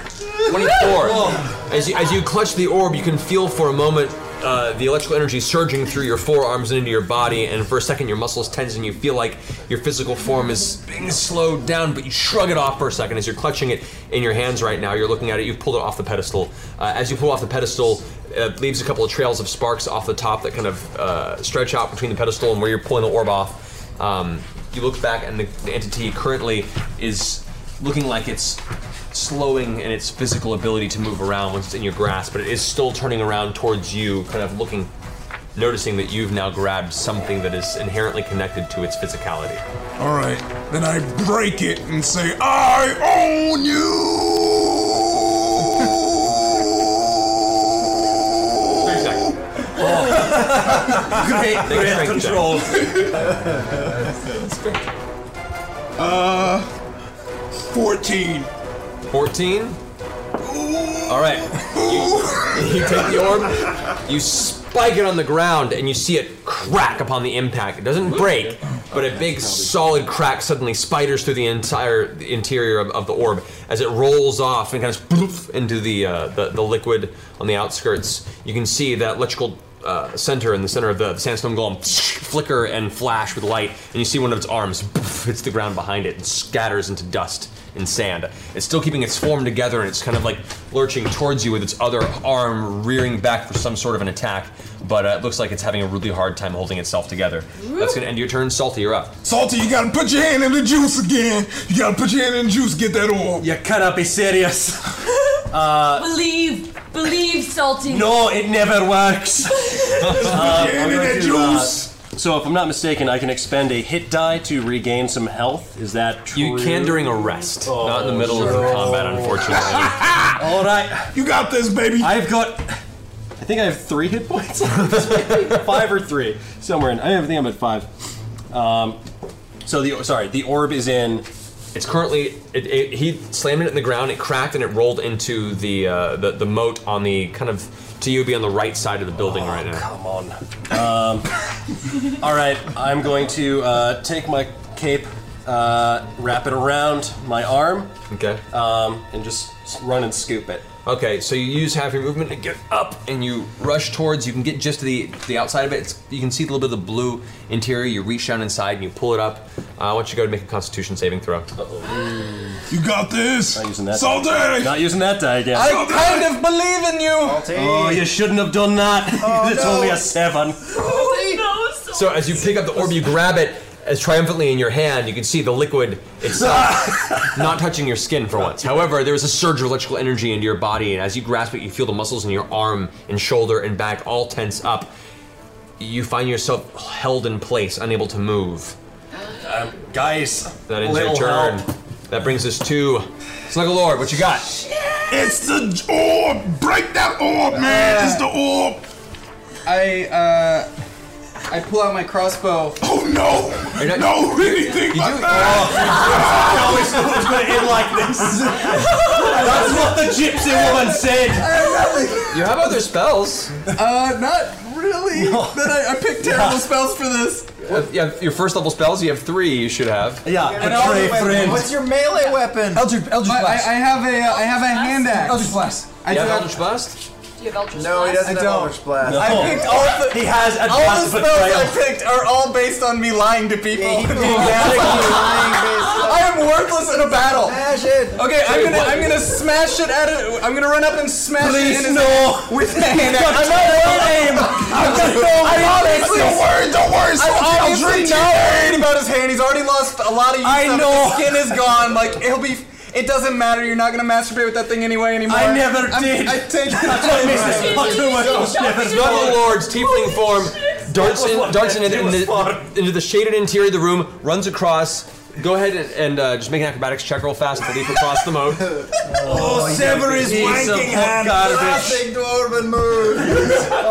Classic tiefling betrayal. Okay, all right, 19. 19. You leap over without an issue. You actually tumble and roll on the ground. As you come up, you use the inertia to swing your axe in a wide arc down towards his hand. Roll an attack. Yeah. Okay, so I'll drink to your name, man. What do I add? What do I add on these for attack?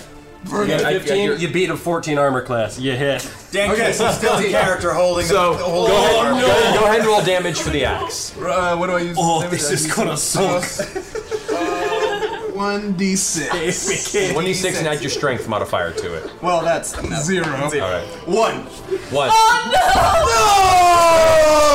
no! That's for the attack. One's all you needed. Okay. The crystal was already heavily damaged. Oh. You bring the axe down. It shatters the crystal into 100 pieces across the room. I want you to go ahead and roll another damage attack on his hand. Yeah, fucking great. How many hit points do you have left? 5 on a good day, 3 more realistically. Good day. Low roll. 1. 5.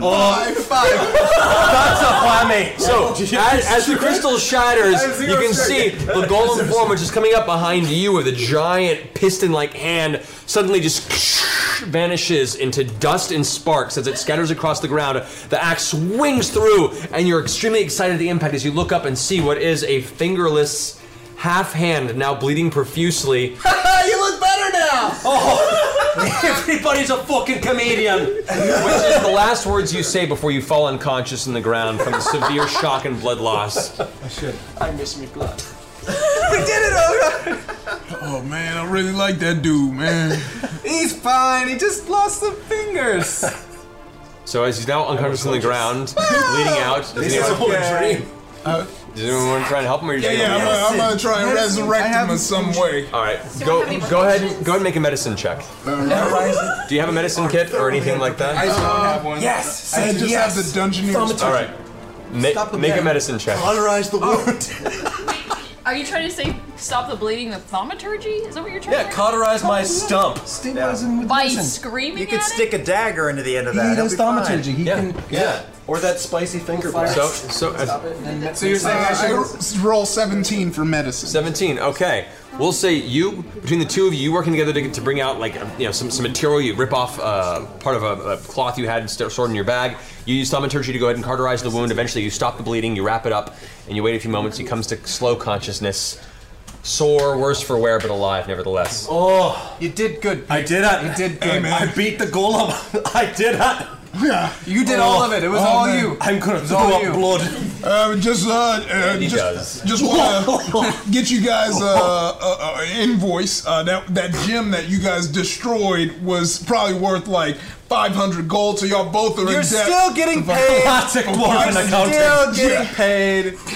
We just go back to the bad father. He'll give you your money. Yeah. You totally gave up your share. So it's between me and Salty Sam. Oh, you remember that. You notice as you're on the ground, so looking around, the brackish liquid that surrounded it seems to have lost a lot of its darker, kind of viscous aspect, and now it's kind of clear, smooth, pure water. I'm gonna plunge my mangled paw into that clear ass water. Oh, it is cold and slightly helpful in soothing the pain. And you're glad for once since you've arrived here to see some water that is not absolutely terrifying. Thank God for that. Yeah. Yeah, oh, man, it's good. Oh, man, so do you want me to pick up your fingers? Yeah, that'd be fucking great. All right, so I put his fingers in my pack. A little short-handed. Go ahead and make a perception check. All right.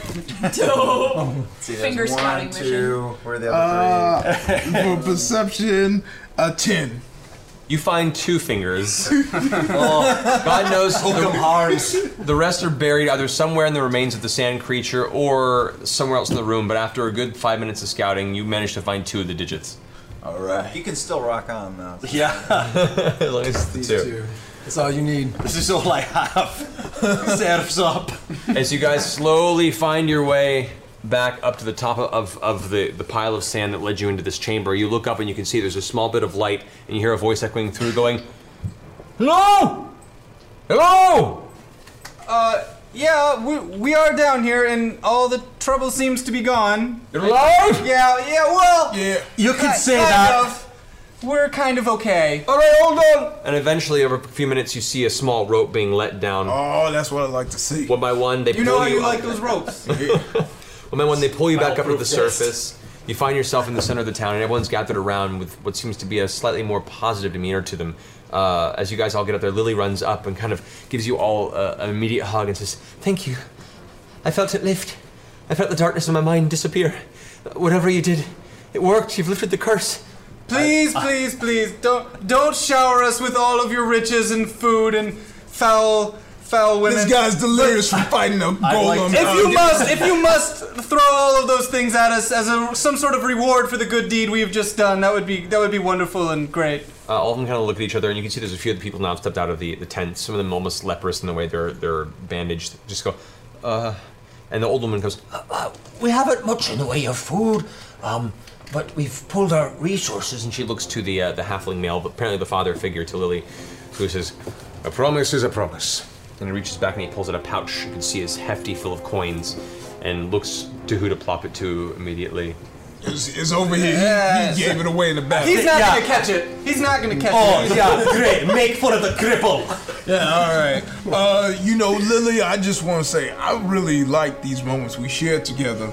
I think that we make a good team, and I'd love for you to continue on this adventure with us, and so we can get to know each other. The sandstone's on this one. It's like an adventure date, you know. Make a persuasion roll against her father. Uh-oh. 9. She look at you with a smile of hope, looks at her father, who goes, "No, man, I saved your town." And all you've been paid for it. All right. What about this? We want the crone with the violin. She looks ecstatic at the prospect that somebody even noticed her playing. Goes, "Oh, can I? Looks back at her with a... "Certainly. Okay, I'll get my stuff." Are you sure you would? I love music. Play something baroque. She grabs in her tent and pulls out a small sack, throws it over her shoulder. With the other hand, she pulls out this tiny, crappy-ass violin that looks like it's seen better days on the road, and begins to play against the side of her shoulder this withering... Wait, we now have the saddest fucking traveling group of misfits I've ever seen in my life. Hey, let the dude with the nubs have his, classic. Yeah, you got all the money, that's great. He's without fingers, I've got nothing out of this. I've got 7. Lucky number. And with that... I'm glad you're keeping it positive, my friend. And with that, the legend of these journeymen continues forward into the annals of history. Thanks for listening to the Critical Role Podcast. If you enjoyed this past adventure of Vox Machina, you can catch us live on Thursdays at 7 p.m. Pacific Standard Time at twitch.tv/geekandsundry. Is it Thursday yet? Hello, fans of Dungeons and Dragons and actual play podcasts. Lovers of lore-rich storytelling, phenomenal characters, and grand adventures. The Homebrew, a D&D play podcast, would like to invite you to check out our actual play. We're a top-charting podcast with a thriving community and over 200 hours of epic story for you to binge. Catch up on. The Homebrew is a D&D 5th edition campaign reskinned as a huge sci-fi space opera. Join us anywhere podcasts are found by searching The Homebrew, a D&D play podcast. One more time, that's The Homebrew, a D&D play podcast.